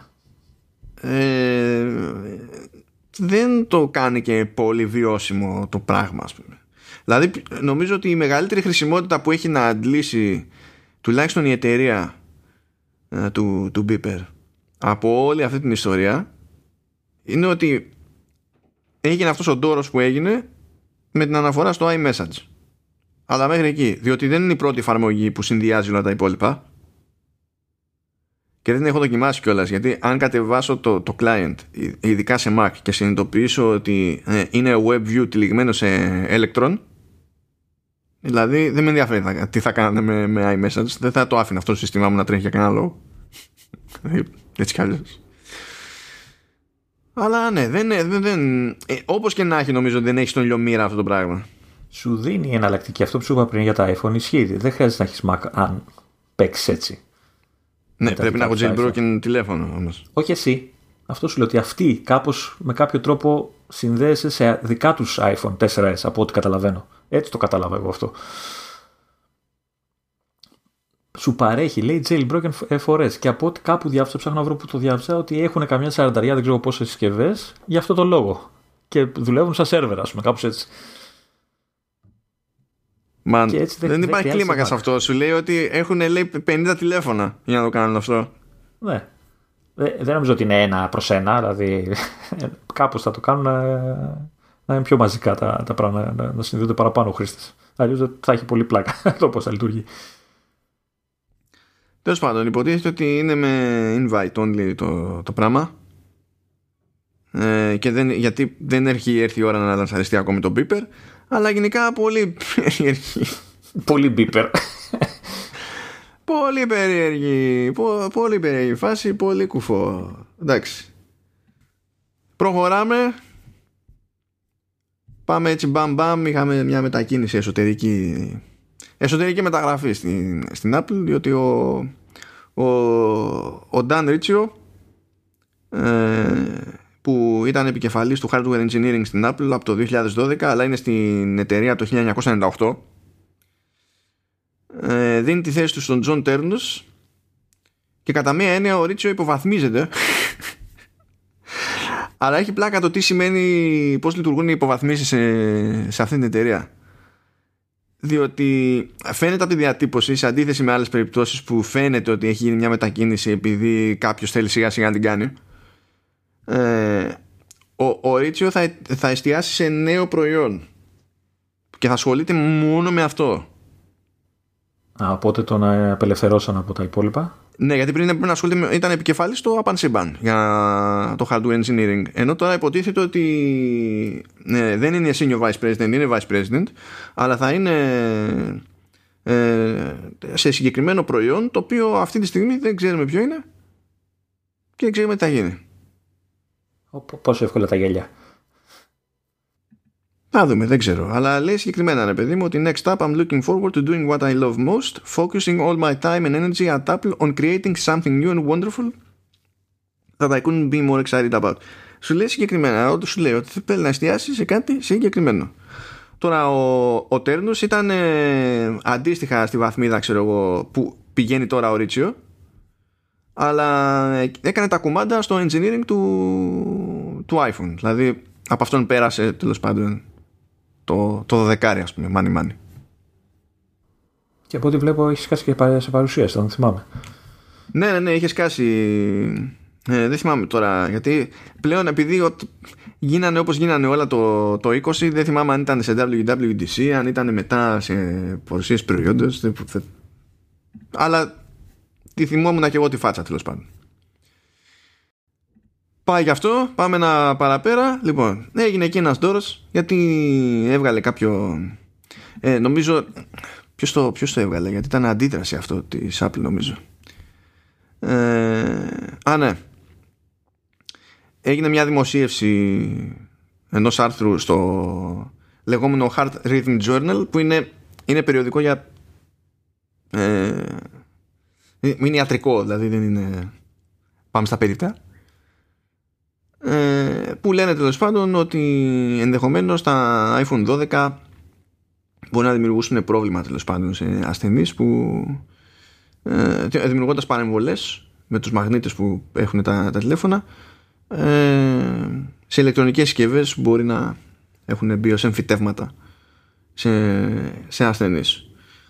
Και με αφορμή αυτό έβγαλε ένα νέο support document η Apple τέλος πάντων που να εξηγεί αυτό το πράγμα το οποίο ισχύει έτσι και δεν είναι ότι ισχύει για το iPhone 12 συγκεκριμένα δηλαδή αυτό ήθελα να πω, ισχύει για τα πάντα έχει, πρώτα απ' όλα εφόσον μιλάμε για Apple έτσι Είναι, ε, πέρα από την πλάκα, π.χ. και στην πράξη ότι when in doubt, more magnets. Δηλαδή έχει, έχει σκιστεί να έχει πάντα μαγνήτες. Δηλαδή δεν το, το συζητάμε καν.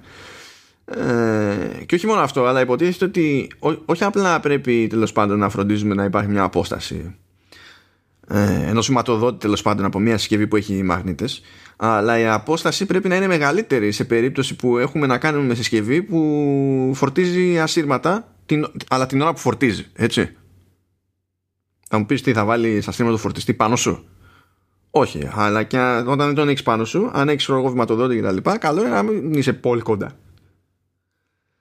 Γιατί τότε μπορεί να δημιουργήσει ακόμη μεγαλύτερες πανεμβολές. Και γενικότερα έτσι κι αλλιώς. Ε, είναι γνωστό εδώ και χρόνια για τα κινητά ότι πρέπει να προσέχουμε λίγο που μπαίνουν όταν έχουμε τέτοιου, τέτοιου είδους εμφυτεύματα. Δεν είναι περίεργο. Το μόνο που ενδεχομένως αλλάζει, ξέρω εγώ, δεν είναι μόνο τα κινητά, και τα ηχεία, ας πούμε, μαγνήτες είναι. Δεν είναι. ναι, εντάξει, ρε παιδί μου, το κινητό όμως να το βάλεις σε μια τσέπη. Το ηχείο δεν το βάλεις σε μια τσέπη, δεν ξέρω πώς κυκλοφορείς εσύ έξω. Αλλά... Γιατί άμα είναι φορητό. Έχει είναι σε τσέπη, σε τσέπη. Γιατί είναι μικρό. Πού; Να το βάλεις στην τσεπούλα στο, στο, στο πουκάμισο εκεί που έχεις και τα μπικ. Έτσι, είναι... να το κρεμάσεις στο λαιμό σου ρε, και να περπατάς. Πώς παλιά περπατάγαμε με τα, και τα κασετόφωνα τα τεράστια, τα boombox; Α, νόμιζα θα έλεγες με, με κάτι κουδούνια όταν ήμασταν γελάδια αυτό. Αλλά okay, κοντά πέσαμε. Κοίτα, μπάσα εδώ, μπάσα εκεί. ναι.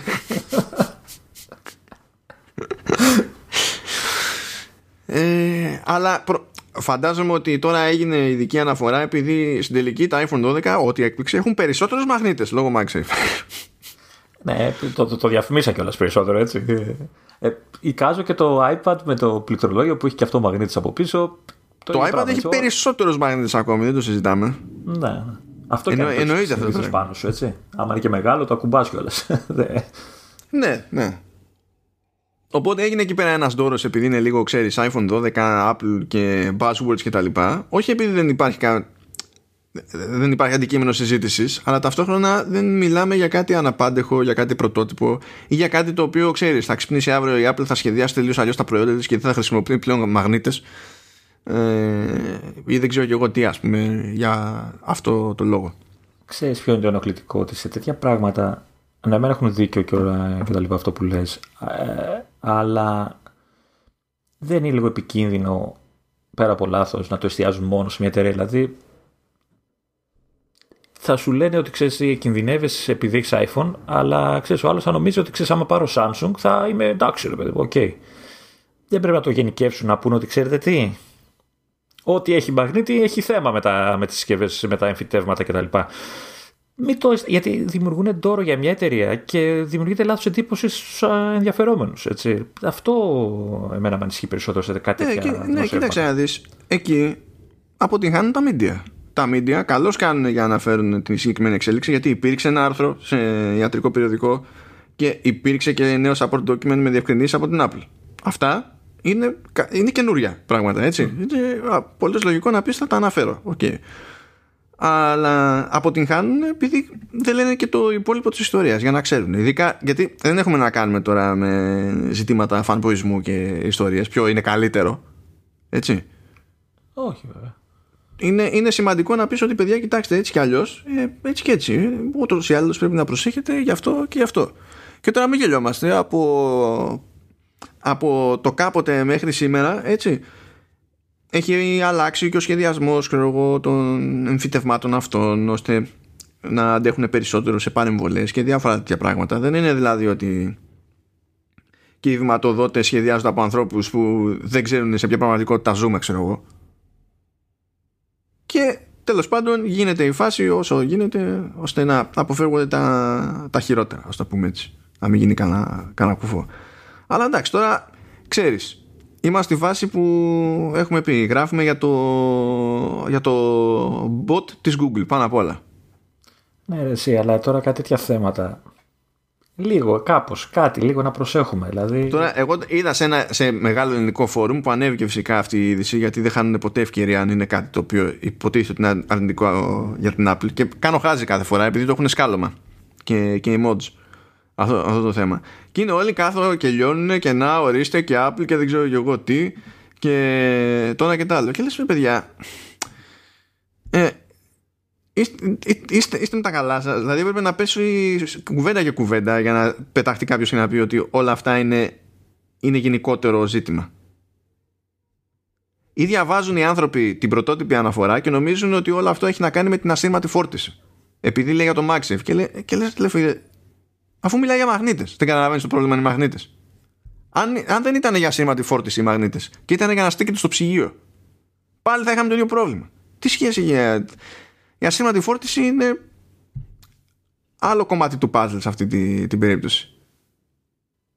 Εδώ κάποτε δεν λέγανε ότι μπορεί να επηρεάσουν και συστήματα στο αυτοκίνητο και τέτοια. Στα αεροπλάνα κάποτε. Εντάξει. Ναι, εντάξει. Ναι, να κάνουμε. Έχουμε περάσει από τέτοια. Όχι, απλά, απλά καταλαβαίνω τον bot της Google ότι πρέπει να τραφεί, αλλά κάποια θέματα πρέπει λίγο να τα εξηγούμε καλύτερα. Ξέρω εγώ.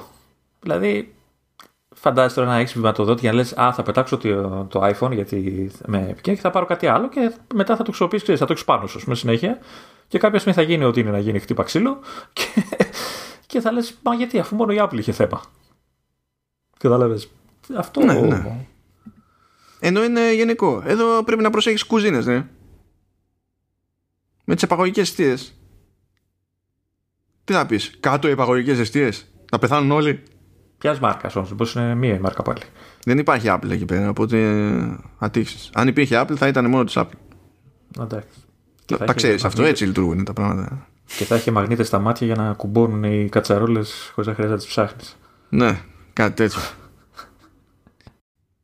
Τώρα εγώ σημειώσεις ε, θα έχω και το και το πρωτότυπο άρθρο από το ιατρικό το έντυπο αλλά και το support document της Apple και στο ιατρικό άρθρο αναφέρουν το, το iPhone 12 συγκεκριμένα διότι είναι πρόσφατο και όντως έχει περισσότερους μαγνήτες ξέρω εγώ από ότι είχαν προηγούμενα iPhone έτσι. οπότε αυτό είναι η αφορμή αλλά επειδή οι γιατροί δεν είναι καθυστέρες υποτίθεται ότι that's the point ε, στο τέλος του άρθρου ας πούμε έχει παραπομπές σε έρευνες για, για την επίδραση των μαγνητών σε εμφυτεύματα κτλ που τελείως στοιχεία ξέρω εγώ είναι έξω από το 2009 και τέτοια από πιο πριν. Δεν μιλάμε για κάτι καινούριο δεν μιλάμε για κάτι άγνωστο δεν μιλάμε για κάτι αναπάντεχο. Αλλά λογικό είναι οι γιατροί μεταξύ τους παιδιά να πούνε ότι κοιτάξτε να δείτε έχετε υπολογίσει ότι τα τηλέφωνα είναι έτσι ή τα αξεσουάρ ξέρω γιατί είναι και τα αξεσουάρ MagSafe που έχουν μαγνήτες έτσι και ε, ναι απλά λογικό καλά κάνουν και σου λέω ότι παιδιά κοιτάξτε να δείτε μπορεί να έχετε συνηθίσει κάπως ξέρω εγώ να υπολογίζετε την επίδραση ενός τηλεφώνου που μπορεί να χρησιμοποιεί κάποιος. απλά να ξέρω εγώ έχουν σκάσει νέα τηλέφωνα που έχουν περισσότερους μαγνήτες οπότε έχετε τον νου σας κτλ. Ορίστε. Και φυσικά την περασμένη φορά που είχαμε γράψει, έτσι τελειώσαμε, σταματήσαμε να γράφουμε και το βράδυ και το επόμενο πρωί είπε ο Γκέρμαν του Bloomberg και όχι μόνο. Χα, θυμάστε που σας έδωσα πραμάτια για να γεμίσετε επεισόδιο την προηγούμενη φορά; Ε, είχα κι άλλο. Ε, είναι για το επόμενο. Για μας δουλεύει ο άνθρωπος. Ναι και λες μπράβο. Και του, και του χρόνου. Μπράβο, ευχαριστούμε πάρα πολύ. Οπότε σκάσανε υποτίθεται κάποια πραγματάκια για ενδεχόμενο νέο MacBook Air. Αλλά με βασική διευκρίνηση ότι δεν εννοεί ο ποιητής τουλάχιστον έτσι όπως το λέει ο Γκέρμαν έτσι. Ε, για νέο MacBook Air που θα πάρει τη θέση του MacBook Air που τρέχει τώρα. Λέω ότι θα μείνει το τρέχον MacBook Air αλλά θα βγει όσο και καλά πιο high-end το όποιο νέο MacBook Air. Τώρα, τι σημαίνει αυτό για την τιμολόγηση του υπάρχοντος; Και την τιμολόγηση του νέου δεν ξέρω. Δηλαδή θα το κρατήσουν εκεί που είναι και θα βγάλουν αυτό το Air πιο ακριβό; Μπορεί αν έχουν αποφασίσει ας πούμε το 13 το, το MacBook Pro που στο configuration που είναι το φθηνό ας το πούμε έτσι. Που και τώρα δηλαδή βάλανε σε ένα μοντέλο MacBook Pro M1 αλλά τα άλλα τα έχουν κρατήσει Intel και θα βάλουν κάτι άλλο έτσι. Αν θέλει στην ουσία στη θέση εκείνου να βάλει ένα πιο ακριβό Air ε, τότε ίσως να βγάζει περισσότερο νόημα. Αλλά θα δούμε τώρα πώς θα διαμορφωθούν αυτά. Σε κάθε περίπτωση λέει ότι... Για ναι, M1 ε, επεξεργαστή ή Όχι. Λε... Τι Intel, για Air. Όχι, ρε, ξέχασέ το. Νέο Air με Intel δεν βγαίνει. Δεν υπάρχει περίπτωση. Από τη στιγμή που έβγαλε το Air με M1 και έβγαλε και το αμέσως από πάνω του, που είναι το, το φθηνότερο MacBook Pro στις 13 inches, με M1, τελείωσε. Okay. Τελείωσε. Δεν πρόκειται να ξαναδείς κάτι τέτοιο. Και δεν έχει κανένα νόημα, αφού είναι καλύτερο μηχάνημα σε αυτά τα λεφτά με, με M1. Και γι' αυτό έχω ένα ερωτηματικό για, το, για την τιμολόγηση, διότι υπό άλλες συνθήκες, αν έβγαζε ακριβότερο MacBook Air,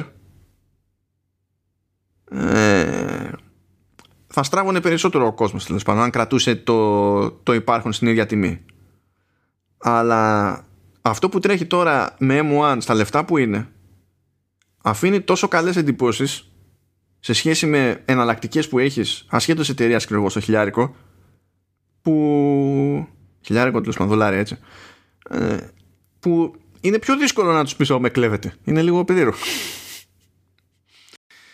Αλλά τέλος πάντων υποτίθεται πως γίνεται λόγος για νέο σασί πιο, πιο μαζεμένο, πάλι 13 inches, αλλά να παίξουν με τα περιθώρια γύρω από την οθόνη που είναι ο προφανής στόχος, εντάξει, ώστε να μικρύνει λίγο το, το σουλούπι του ακόμη, να γίνει λέει λίγο πιο λεπτό, ό,τι και αν σημαίνει αυτό. Να γίνει air δηλαδή, ο κανονικό. Να πάρει και αυτό το, το μέρος στην φημολογούμενη επιστροφή του, του MagSafe να κρατήσει δύο θύρες όπως έχει το, το τρέχον λέει τώρα και καλά για next generation Apple Silicon ό,τι και αν σημαίνει αυτό. Ε, διότι είναι φλού υποτίθεται ότι και καλά ή πάει για δεύτερο μισό του 2021 ή για αρχές του 2022 κάτι, κάτι τέτοιο. Και θα, θα παραμείνουμε με την απορία για το τι τι θα παιχτεί τέλος πάντων με το line-up και την τιμολόγηση και το διαχωρισμό. Τώρα μέσα σε αυτό το report που είναι για το MacBook Air, ο Γκέρμαν σου λέει Α, ας γράψει κάτι άσχετο.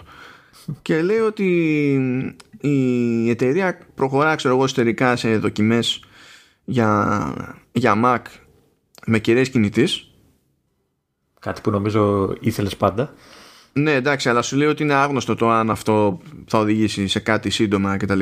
Ότι γίνονται δοκιμές, γίνονται δοκιμές, το οποίο δεν είναι περίεργο.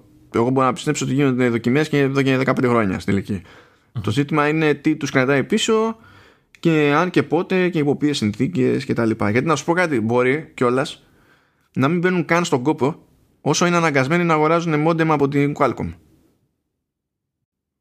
Μπορεί να κάνει ό,τι δοκιμές σου γουστάρει, αλλά να σου πει ότι εντάξει, μόλις έχουμε έτοιμο το δικό μας το modem, γιατί για κάποιο λόγο τα σκάσαμε και πήραμε τις πατέντες Intel και κάναμε και συμφωνία για cross licensing, ας πούμε, με την Qualcomm. Και αφού τότε θα κάνω τον πάσο. Να και αυτό μέσα στον επεξεργαστή, να είναι όλα μέσα στον επεξεργαστή. Μα γίνεται και αυτό. Η Qualcomm στα, ε, στα τσιπάκια, τα, τα, τα, τα system on chip με, που είναι τα Snapdragon, με κάποιες εξαιρέσεις λόγω timing και άλλων συνθήκων είναι ένα μαζί ολόκληρο. Ενώ η Apple όλα τα χρόνια χρησιμοποιεί αναγκαστικά χωριστά. Πάντως μου κάνει εντύπωση. Ε, θα περίμενε κανείς ότι θα έχει προχωρήσει την κίνηση παρόλα αυτά που λες ε, πιο, πιο νωρίς. Γιατί ο Mac είναι σίγουρα ένα μηχάνημα που θα. Ο, το, το, τα MacBook τέλος πάντων είναι σίγουρα μηχανήματα που ε, υποφελούνται από την ύπαρξη ξέρεις, δικτύου κινητής. Κοίτα, τα κομμάτια του puzzle είναι περισσότερα από όσα ακούγονται. Υπάρχει το θέμα του software. Αν βάλεις δίκτυο κινητής σε Mac με το Mac OS να, να είναι συνηθισμένο και μαθημένο να τραβάει τα δεδομένα από το δίκτυο έτσι όπως έχει μάθει γενικά θα σου σκίσει ό,τι συμβόλαιο για να έχεις. Ναι. Αυτό σημαίνει ότι πρέπει να ξανασκεφτείς κάπως τα πράγματα και ενώ μπορείς να πάρεις κάποιες ρυθμίσεις και συμπεριφορές έτοιμες από iOS και τέτοια υπάρχουν πράγματα που τρέχουν σε Mac που δεν έχουν προηγούμενο σε, σε iOS. Ενώ ξέρεις από προσθέσεις του λειτουργικού και, και, και, και, και.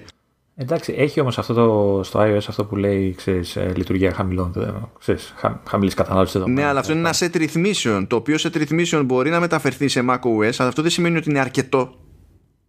Όχι, θα το πειράξουν μετά για να κάνουν, δηλαδή θα μπορούν να κόψουν κάποια πράγματα όταν είσαι σε mobile, ας πούμε. Αυτό όμως θέλει πάρα πολύ δοκιμή.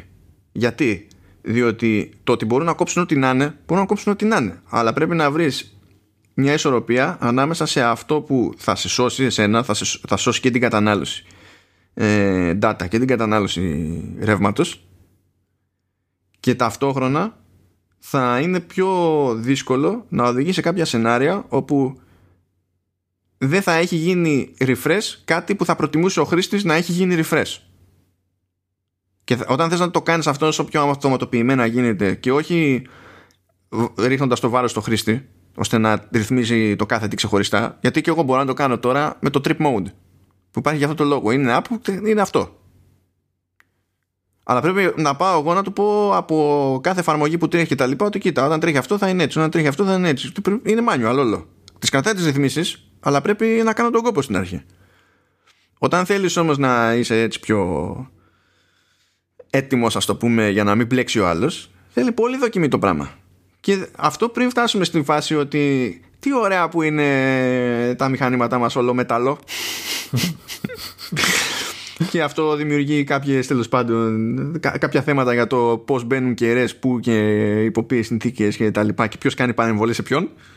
Θα, θα περνάει μέσα από τα κουμπιά μου ρε ναι, ναι, να είναι τέτοιο. Μετά να χαλάει ένα πλήκτρο, αν θέλουμε 2.000 ευρώ. Μα το μηχάνημα έκανε 1.200. Δεν πειράζει. Ενώ τώρα, ναι. ε, τώρα θέλουμε 600. Ωραία, σιγά. είναι, είναι γενικά πιο πολύπλοκο. Δηλαδή υπάρχει η φάση με την business που πιστεύω ότι στα μυαλά της Apple παίζει ρόλο. Το δεν γουστάρω να, κάνω, να δώσω κι άλλη δουλειά στην Qualcomm. είναι το κομμάτι του software που έχει μείνει πίσω, δεν έχει μείνει πίσω, είναι έτοιμο, δεν είναι έτοιμο, για ποιο λόγο. Okay. Και είναι και το κατασκευαστικό.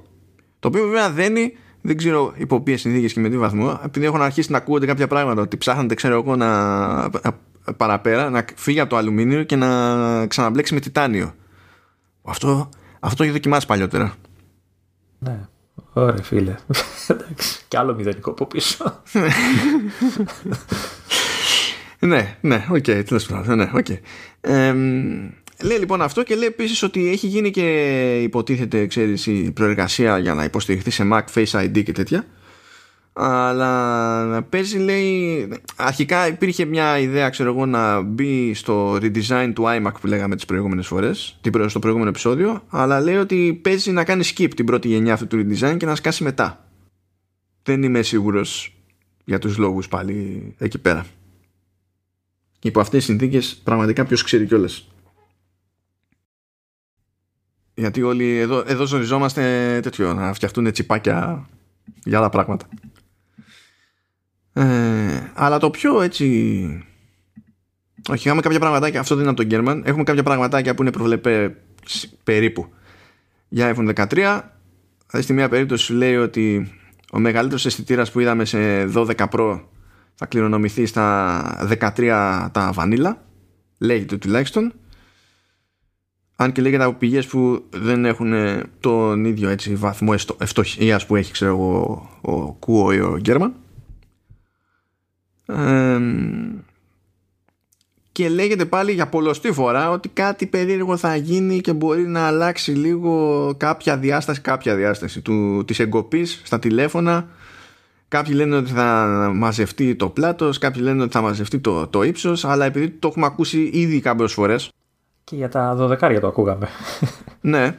Ε, και πολύ απλά το πράγμα εξαρτάται από ή από επανατοποθέτηση αισθητήρων ή από σμίκρινση αισθητήρων ή συνδυασμό των δύο πάντα με τρόπο τέτοιο ώστε να μην μειώνεται τέλος πάντων η λειτουργικότητά τους, η απόκρισή τους κτλ. Και, και μόνο έτσι μικραίνουν αυτά τα πράγματα. Μόνο έτσι.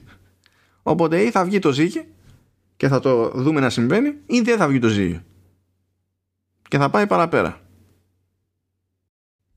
Ένας το ξέρει. Και το άλλο ότι εντάξει εγώ ότι θα προσθεθεί υποστήριξη Wi-Fi 6E στα μοντέλα του 21 το οποίο επίσης δεν είναι περίεργο. Δεν έχω ιδέα βέβαια αν έχει εφαρμογή στην Ελλάδα αυτό το πράγμα. Και όχι μόνο στην Ελλάδα. Πάντως, ε, αν, ίσως να γίνει ε, ε, και πραγματικότητα το modem της. Γιατί, ξέρεις, όλα αυτά μπορεί να τα περιμένουν με το δικό της τσιπάκι. Δεν ξέρω. Εμένα πιο πολύ με προβληματίζει το θέμα της συχνότητας γιατί υποτίθεται ότι έχουμε τόσα χρόνια Wi-Fi σε 2,4 και 5 GHz και το Wi-Fi 6E είναι στην ουσία η έκδοση του Wi-Fi 6 που λειτουργεί στα 6 GHz. Και νομίζω οι πρώτες συσκευές τώρα από smartphones που το υποστηρίζουν τα καινούργια τα, τα Galaxy, τα S21. αλλά δεν ξέρεις, δεν είναι σε όλες τις χώρες και όλες τις υπήρους τα λοιπά ίδιο το φάσμα. Δεν ξέρω δηλαδή στην Ευρώπη αν είναι οι ίδιες ακριβώς συχνότητες και αν το να βγάλει υποστήριξη για την, την μπάντα της Αμερικής σημαίνει ότι θα έχει προλάβει να υποστηρίζει και μπάντες της Ευρώπης και τα λοιπά. Είναι λίγο πιο περίεργο. Η διαβάση χοντρικά με τα τέτοια ρε παιδί μου με το, με το 5G αυτή τη φορά που στην Αμερική υποστηρίζει millimeter wave ενώ εκτός Αμερικής όχι. Το, το Wi-Fi, το εξάρι σε σύγκριση με το πεντάρι τι, εντάξει ταχύτητα προφανώς. Ε, ναι ταχύτητα, αξιοπιστία και τέτοια, και τέτοια θέματα και εμβέλεια. Το πεντάρι ε, αυτό ανάλογα με τη συχνότητα ανάλογα με τη συχνότητα. Α, okay. Γιατί πάντα, άμα παίζει στα 2,4, η εμβέλεια μεγαλώνει, η ταχύτητα πέφτει. Αν πας στα 5, η ταχύτητα ανεβαίνει, η, η, η εμβέλεια πέφτει. Έτσι πηγαίνει. Και αντίστοιχα στα 6, ας πούμε, πάλι η εμβέλεια θα πέσει. Έτσι λειτουργούν αυτά. Οπότε δεν ξέρω πόσο χρήσιμο είναι. Θα μου πεις, εντάξει, δεν ξέρω πόσο μειωμένη θα είναι αυτή η εμβέλεια, αλλά Ξαρτάται. Θα δούμε. Τέλος πάντων, αυτά τα, τα ψηλά και για κερασάκι έχουμε το, ε, ένα VR headset μες στη μέση. Πώς φάνηκε αυτό; VR κιόλας. Γιατί μέχρι τώρα μιλάμε για AR μόνο. Ναι, για τα γυαλιά, αλλά αυτό υποτίθεται είναι άλλο πράγμα. Α, αυτό είναι headset ε, τύπου Oculus και PSVR. Ε, αλλά με τιμή τύπου HoloLens. που κάνει 3,5 χιλιάρικα. Ναι, βασικά αυτό είναι από τα πιο περίεργα που έχει πει ο Γκέρμαν. Λόγω προϊστορίας και ιδιοσυγκρασίας της Apple δηλαδή για κανένα λόγο. Γιατί τι γίνεται; Λέει ο Γκέρμαν ότι παίζει ε, μάλλον προς 2022 να βγάλει κάποιο VR headset που δεν θα είναι αυτό που θέλει να κάνει με τα AR glasses και τα λοιπά ε, για να προετοιμάσει τους επαγγελματίες. Και τους developers και τα συναφή. Και ότι λέγεται πως εσωτερικά υπολογίζεται αυτό το προϊόν ως εξορισμού πολύ ακριβό και ότι δεν πάει για ιδιαίτερες πωλήσεις και, τα... και η εσωτερική πρόβλεψη λέει τέλος πάντων ότι υπολογίζουν να, να πουλάνε ξέρω εγώ περί τις 180.000 το χρόνο. Που αυτό τώρα είναι είναι νούμερο χαβαλές για την, ναι. για την Apple. Δηλαδή δεν, όταν το projection είναι αυτό είναι φως φανάρι ότι δεν είναι σχεδιασμένο το προϊόν για να πουλήσει τα κέρατα. Δηλαδή σου λέει ότι περίπου τόσα το, ε, είναι, τόσοι είναι οι Mac Pro ξέρω που πολλούνται σε τέτοια βάση. Ελπίζω αυτό να μην σημαίνει ότι θα κάνει και το headset 6.000 Η βάση του μπορεί, το κεφάλι του δηλαδή. Μπορεί, ναι. ε, και υποτίθεται ότι αυτό θα είναι κάπως προπαρασκευαστικό ώστε να λειτουργήσουν τα software tools να μπουν στον κόπο developers να κάνουν πράγματα για να εξοικειωθούν μια πλατφόρμα κτλ. και, και να είναι πιο, πιο έτοιμοι. Και ότι οι λειτουργίες με AR θα είναι πιο περιορισμένες. Θέλω να μας πω δηλαδή ότι η Apple ετοιμάζει VR headset για να μπει στον κόσμο του VR gaming. Ποιο VR gaming θα μπει, σε, οποιο, σε οποιοδήποτε κόσμο θα μπει εκτός από το VR gaming. Γι' αυτό ήθελα να πω ότι έχει κατακτήσει το σκέτο gaming και λέει ας πάμε και στο VR. Δεν νοιάζει, δεν νοιάζει. Δεν σχεδιάζει προϊόντα με αυτό το γνώμονα το gaming ποτέ, εντάξει, δηλαδή. Δουλευόμαστε. Ε, λέει τέλος πάντων ότι αυτό είναι και ένδειξη ότι τα γυαλιά πάνε ακόμη πιο πίσω. Το οποίο δεν μου κάνει εντύπωση, διότι αν υποτίθεται ότι όλα αυτά που ακούμε για τα, για τα γυαλιά Ω προς τη φιλοδοξία που έχει η Apple για τη λειτουργικότητα του, του προϊόντος αληθεύουν είναι πράγματα που ακόμη δεν έχει πετύχει κανένας. Οπότε είναι λίγο τέτοιο. Λέει τέλος πάντων. Θέλει να κάνει γυαλιά, γυαλιά ουσιαστικά έτσι. Να, να μην είναι τίποτα γκούμου. Ναι. Λέει εδώ μεταξύ, ας πούμε, ότι στο VR headset υπολογίζεις ότι θα βάλει τσιπάκια του μπανά. Λέει ότι όταν είναι να βγουν, το οποίο ξέρεις είναι σχετικό το τι σημαίνει. Υπολογίζεται ότι τα, ε, τα τσιπάκια εκείνα θα είναι πιο γρήγορα από M1, Βέβαια, μέχρι τότε μπορεί να είμαστε στον M4. Ποιος ξέρει. ε, και το τι σημαίνει όλο αυτό. Ε, θέλει να μην βασίζεται σε hub, ξέρω, καλώδια και τέτοια πράγματα. Προφανώς δυσκολεύει όλο το εγχείρημα. Θέματα, ξέρεις, συνδεσιμότητα, επικοινωνίας, latency, με τα πάντα όλα, θέρμανσης, βάρους, μπαταρίας, αυτονομίας, όλα πάνε πακέτο μόλις το κάνεις αυτό το πράγμα. Οπότε ε, θέλει κατά μία έννοια, ξέρεις, να ακολουθήσει το διαδρομή του Quest, του Oculus Quest, αλλά θέλει να κάνει άλλο level καφρίλας. Και σου λέει ότι προσπαθώντας να τα κάνει αυτά λέει πιο ελαφρά όλα, έχει κόψει λέει το, το χώρο που υποτίθεται ότι αφήνουν στα headset ε, για όσους φοράνε γυαλιά. Α, ωραία. Πώς φάνηκε αυτό; Ευτυχώς, ευτυχώς γιατί είχα ένα άγχος πώς θα το αγοράσω. Τώρα δεν, δεν μπορώ να το αγοράσω. Πρόσεξε όμως να δεις. Γιατί, γιατί είμαι καταδικασμένος σε αυτή τη ζωή. Σου λέει κανέναν αυτό, γιατί έτσι γλιτώνουν και γίνεται πιο ελαφρύ το πράγμα και πιο μαζεμένο κτλ. Το οποίο όπως αντιλαμβάνεσαι, προφανώς είναι στόχος και τα γυαλιά τα ίδια. γιατί άμα ένας σου πουλάνε γυαλιά για να αγοράσεις από μέσα άλλα γυαλιά, υπάρχει ένα θέμα. Ε, και ψάχνονται λέει για ένα σύστημα που να μπορείς να βάλεις φακούς συνταγογραφημένους στο, στο headset όπως το είχαμε ακούσει να λέγεται έτσι κι αλλιώς και για τα AR glasses που εκεί πέρα πια νομίζω ότι είναι ψηλό ξέρεις, αναγκαίο. Διότι διαφορετικά απλά ναι.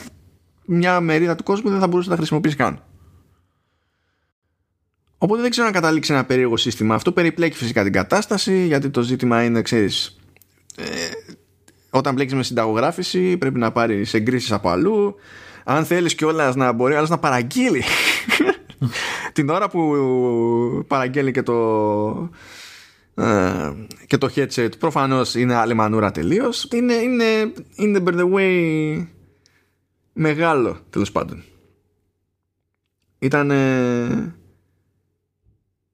ήταν, ήταν περίεργο και γενικά δεν τα πολύ κάνει αυτά η Apple. Δηλαδή να βγάλει ένα προϊόν το οποίο να είναι πραγματικά σαν το HoloLens. Το HoloLens το έχει δείξει η Microsoft, αλλά το έχει για επαγγελματική χρήση. Δεν σου λέει ελάτε πάρτε καλοί μου πελάτες. Το έχει για επαγγελματική, όταν λέμε επαγγελματική level, βιομηχανική χρήση. Πάντως, εμένα μου κάνει εντύπωση που ασχολείται με το VR αυτή τη στιγμή. Ενώ έχει δώσει τόσα χρόνια πόνο με το AR και τα εργαλεία και τα, το software και όλα αυτά, θα έλεγε κανείς ότι θα δίνει πιο πολύ πόνο στα γυαλιά, ρε παιδί μου, παρά να δώσει προτεραιότητα το VR. Αλλά μου είπες πριν ότι και καλά αυτό που προσπαθεί να κάνει με τα γυαλιά ακόμα δεν γίνεται ουσιαστικά. Ναι, και συν τη άλλη, το VR είναι πιο εύκολο από το AR. Ναι. Γιατί το, το VR, αν το δεις και πώς είναι τώρα, έτσι, ακόμα και όταν μπλέκει με AR που και καλά είναι mixed reality και τέτοια, στην ουσία έχει άλλες κάμερες που κοιτάνε προς τα έξω για να μπορείς να δεις τον εξωτερικό σου χώρο και να προβάλλονται και πράγματα overlays τέλος πάντων στις οθόνες που έχεις μπροστά στα μάτια σου και τέτοια και τα λοιπά. Αυτό σημαίνει, δηλαδή minimum σημαίνει extra hardware. Έτσι. Αυτό βάζει ένα βαθμό πολυπλοκότητας. Το VR ως VR το ίδιο είναι πιο απλό από την άποψη ότι αν βγάλεις τελείως την άκρη το AR, το VR τι είναι, είναι κάτι που σου κάθεται καλά στο κεφάλι, έχει οθόνες μπροστά στα μάτια σου και, ε, και όλο το υπόλοιπο είναι up to you. Δεν είναι πρέπει να κινούμε, πρέπει να αντέχει η μπαταρία να πηγαίνω πέρα δόθε και θα πρέπει να αναγνωρίζει το τι έχω γύρω μου και να έχει σωστά overlays από πάνω να... και πάει λέγοντας. Δεν έχει να αναγνωρίσει τίποτα στο VR. Σου δείχνει αυτό που παίζει. Δηλαδή το AR έχει περισσότερη επεξεργασία από το headset ενώ το VR έχει περισσότερη προβολή από το headset. Ας το πούμε έτσι τώρα χονδροειδώς αν δεν συνηθίζεται η Apple να, αν δηλαδή γίνουν όλα αυτά που λέει ο Γκέρμαν, δεν συνηθίζεται η Apple να το παίζει έτσι. Δεν ξέρω, ίσως να αισθάνεται μια κάποια πίεση από την εντύπωση που υπάρχει, ξέρεις ότι η αγορά του VR προχωράει, κάνει εκεί το, τα κουμάντα της και η Apple εξακολουθεί να είναι στην απέξω αλλά ούτε αυτό είναι περίεργο για την Apple να είναι στην απέξω μέχρι να κάνει αυτό που θέλει όπως τη στιβάρες να το κάνει πραγματικά δεν, δεν, μου είναι πολύ περίεργο αυτό. Εγώ πάντως ζω για την, ε, τη, τη, στιγμή που θα μπω στο αυτοκίνητο με τα AR γυαλιά. Με τα γυαλιά μου τα AR για να μην σε τσαντήσω. Έτσι, έτσι. έτσι. Και θα... Καλός φίλος, καλός θα... φίλος. Ακούτε έτσι είναι οι καλοί φίλοι. Έτσι. και θα οδηγώ και θα μου εμφανίζει διάφορες πληροφορίες μπροστά μου. Βέβαια, έτσι όπως μου τα λες, το πιθανότερο είναι ότι όταν θα κυκλοφορήσουν τα γυαλάκια και θα μου επιτρέπετε να οδηγώ. Ε, εντάξει, δεν είσαι και σε καμιά Γερμανία στην Ελλάδα τι θα καταφέρεις να πάρεις δίπλωμα Ναι. σιγά. Δεν είναι θέμα. Τέλος πάντων. Και νομίζω ότι τα προλάβαμε όλα. Ε, ναι, εντάξει. Γιατί να μην τα προλάβουμε. Τι... Μέχρι και VR. Ορίστε, τα, τα προλάβαμε όλα. Είμαι ενθουσιασμένος. Δηλαδή το, είχα- το, το, το είχα άγχος. Καλά, την επόμενη φορά κάτσε να δεις τι έχει να γίνει. Την επόμενη φορά θα λείπω εγώ. Θα αρχίσει πάλι τα νούμερα. Ας- Ε, ε, για, για πλάκα να πούμε ότι ε, υποτίθεται ότι έχουμε στην Κάβα να, να μιλήσουμε για κάποιες συγκεκριμένες εφαρμογές. Τα έχουμε σε Κάβα ε, άνετα ένα μήνα πλέον. Τρία επεισόδια σίγουρα, ναι. Και τα πηγαίνουμε, τα πηγαίνουμε καρότσι. Και δεν θέλουμε να κάνουμε κάτι φαντεζή. Θέλουμε να μιλήσουμε για κάποιες εφαρμογές που χρησιμοποιούμε ίδιοι, ας πούμε. Έτσι, δεν, δεν, ούτε αυτά. Ούτε αυτά. Εν τω μεταξύ, η εφαρμογή που έχω βάλει εγώ είναι η εφαρμογή που χρησιμοποιώ όχι για μένα. δηλαδή, εντάξει. Τέλος πάντων. Αλλά να, να, είπαμε. Για, για, για πες και άλλη φορά τι- τις ideas σου για το απλά arcade κυκλοφορίας. Ορίστε, φάγαμε τόση ώρα για δύο τέτοια. Και εγώ ήμουν γρήγορος με το Spire Blast. Εσύ άρχισες και έλεγες για, το... για την αντιβλάκια. ναι, γιατί όταν. α, Γιατί ήταν εσύ και το πράγμα. Περισσότερα bugs, πιο κουφό concept. να εξηγήσω, φυσικά θα πάρει περισσότερη ώρα. Εσύ πεντάγεσαι και λες «Ε, είναι περίπου Jenga, match 3, αλλά λίγο breakout και πυργάκια ναι, και έχω- δρακάκια και ιστορίες. Ναι, ναι, έχω ένα ταλέντο να κάνω μια σωστή περίληψη. Όχι σαν εσένα, που άρχισε και μου ανέλυε το πράσινο με το γαλαζοκίτρινο. Βασίλη, μιας και είπα πορτοκαλί, Είναι για σένα αυτό. ε; Ναι, ε, δε- ού- ούτε για αυτόν είναι. Να το- πα- Μακάρι να το βάλει να παίξει και να καταλάβει γιατί είναι εκνευριστικό.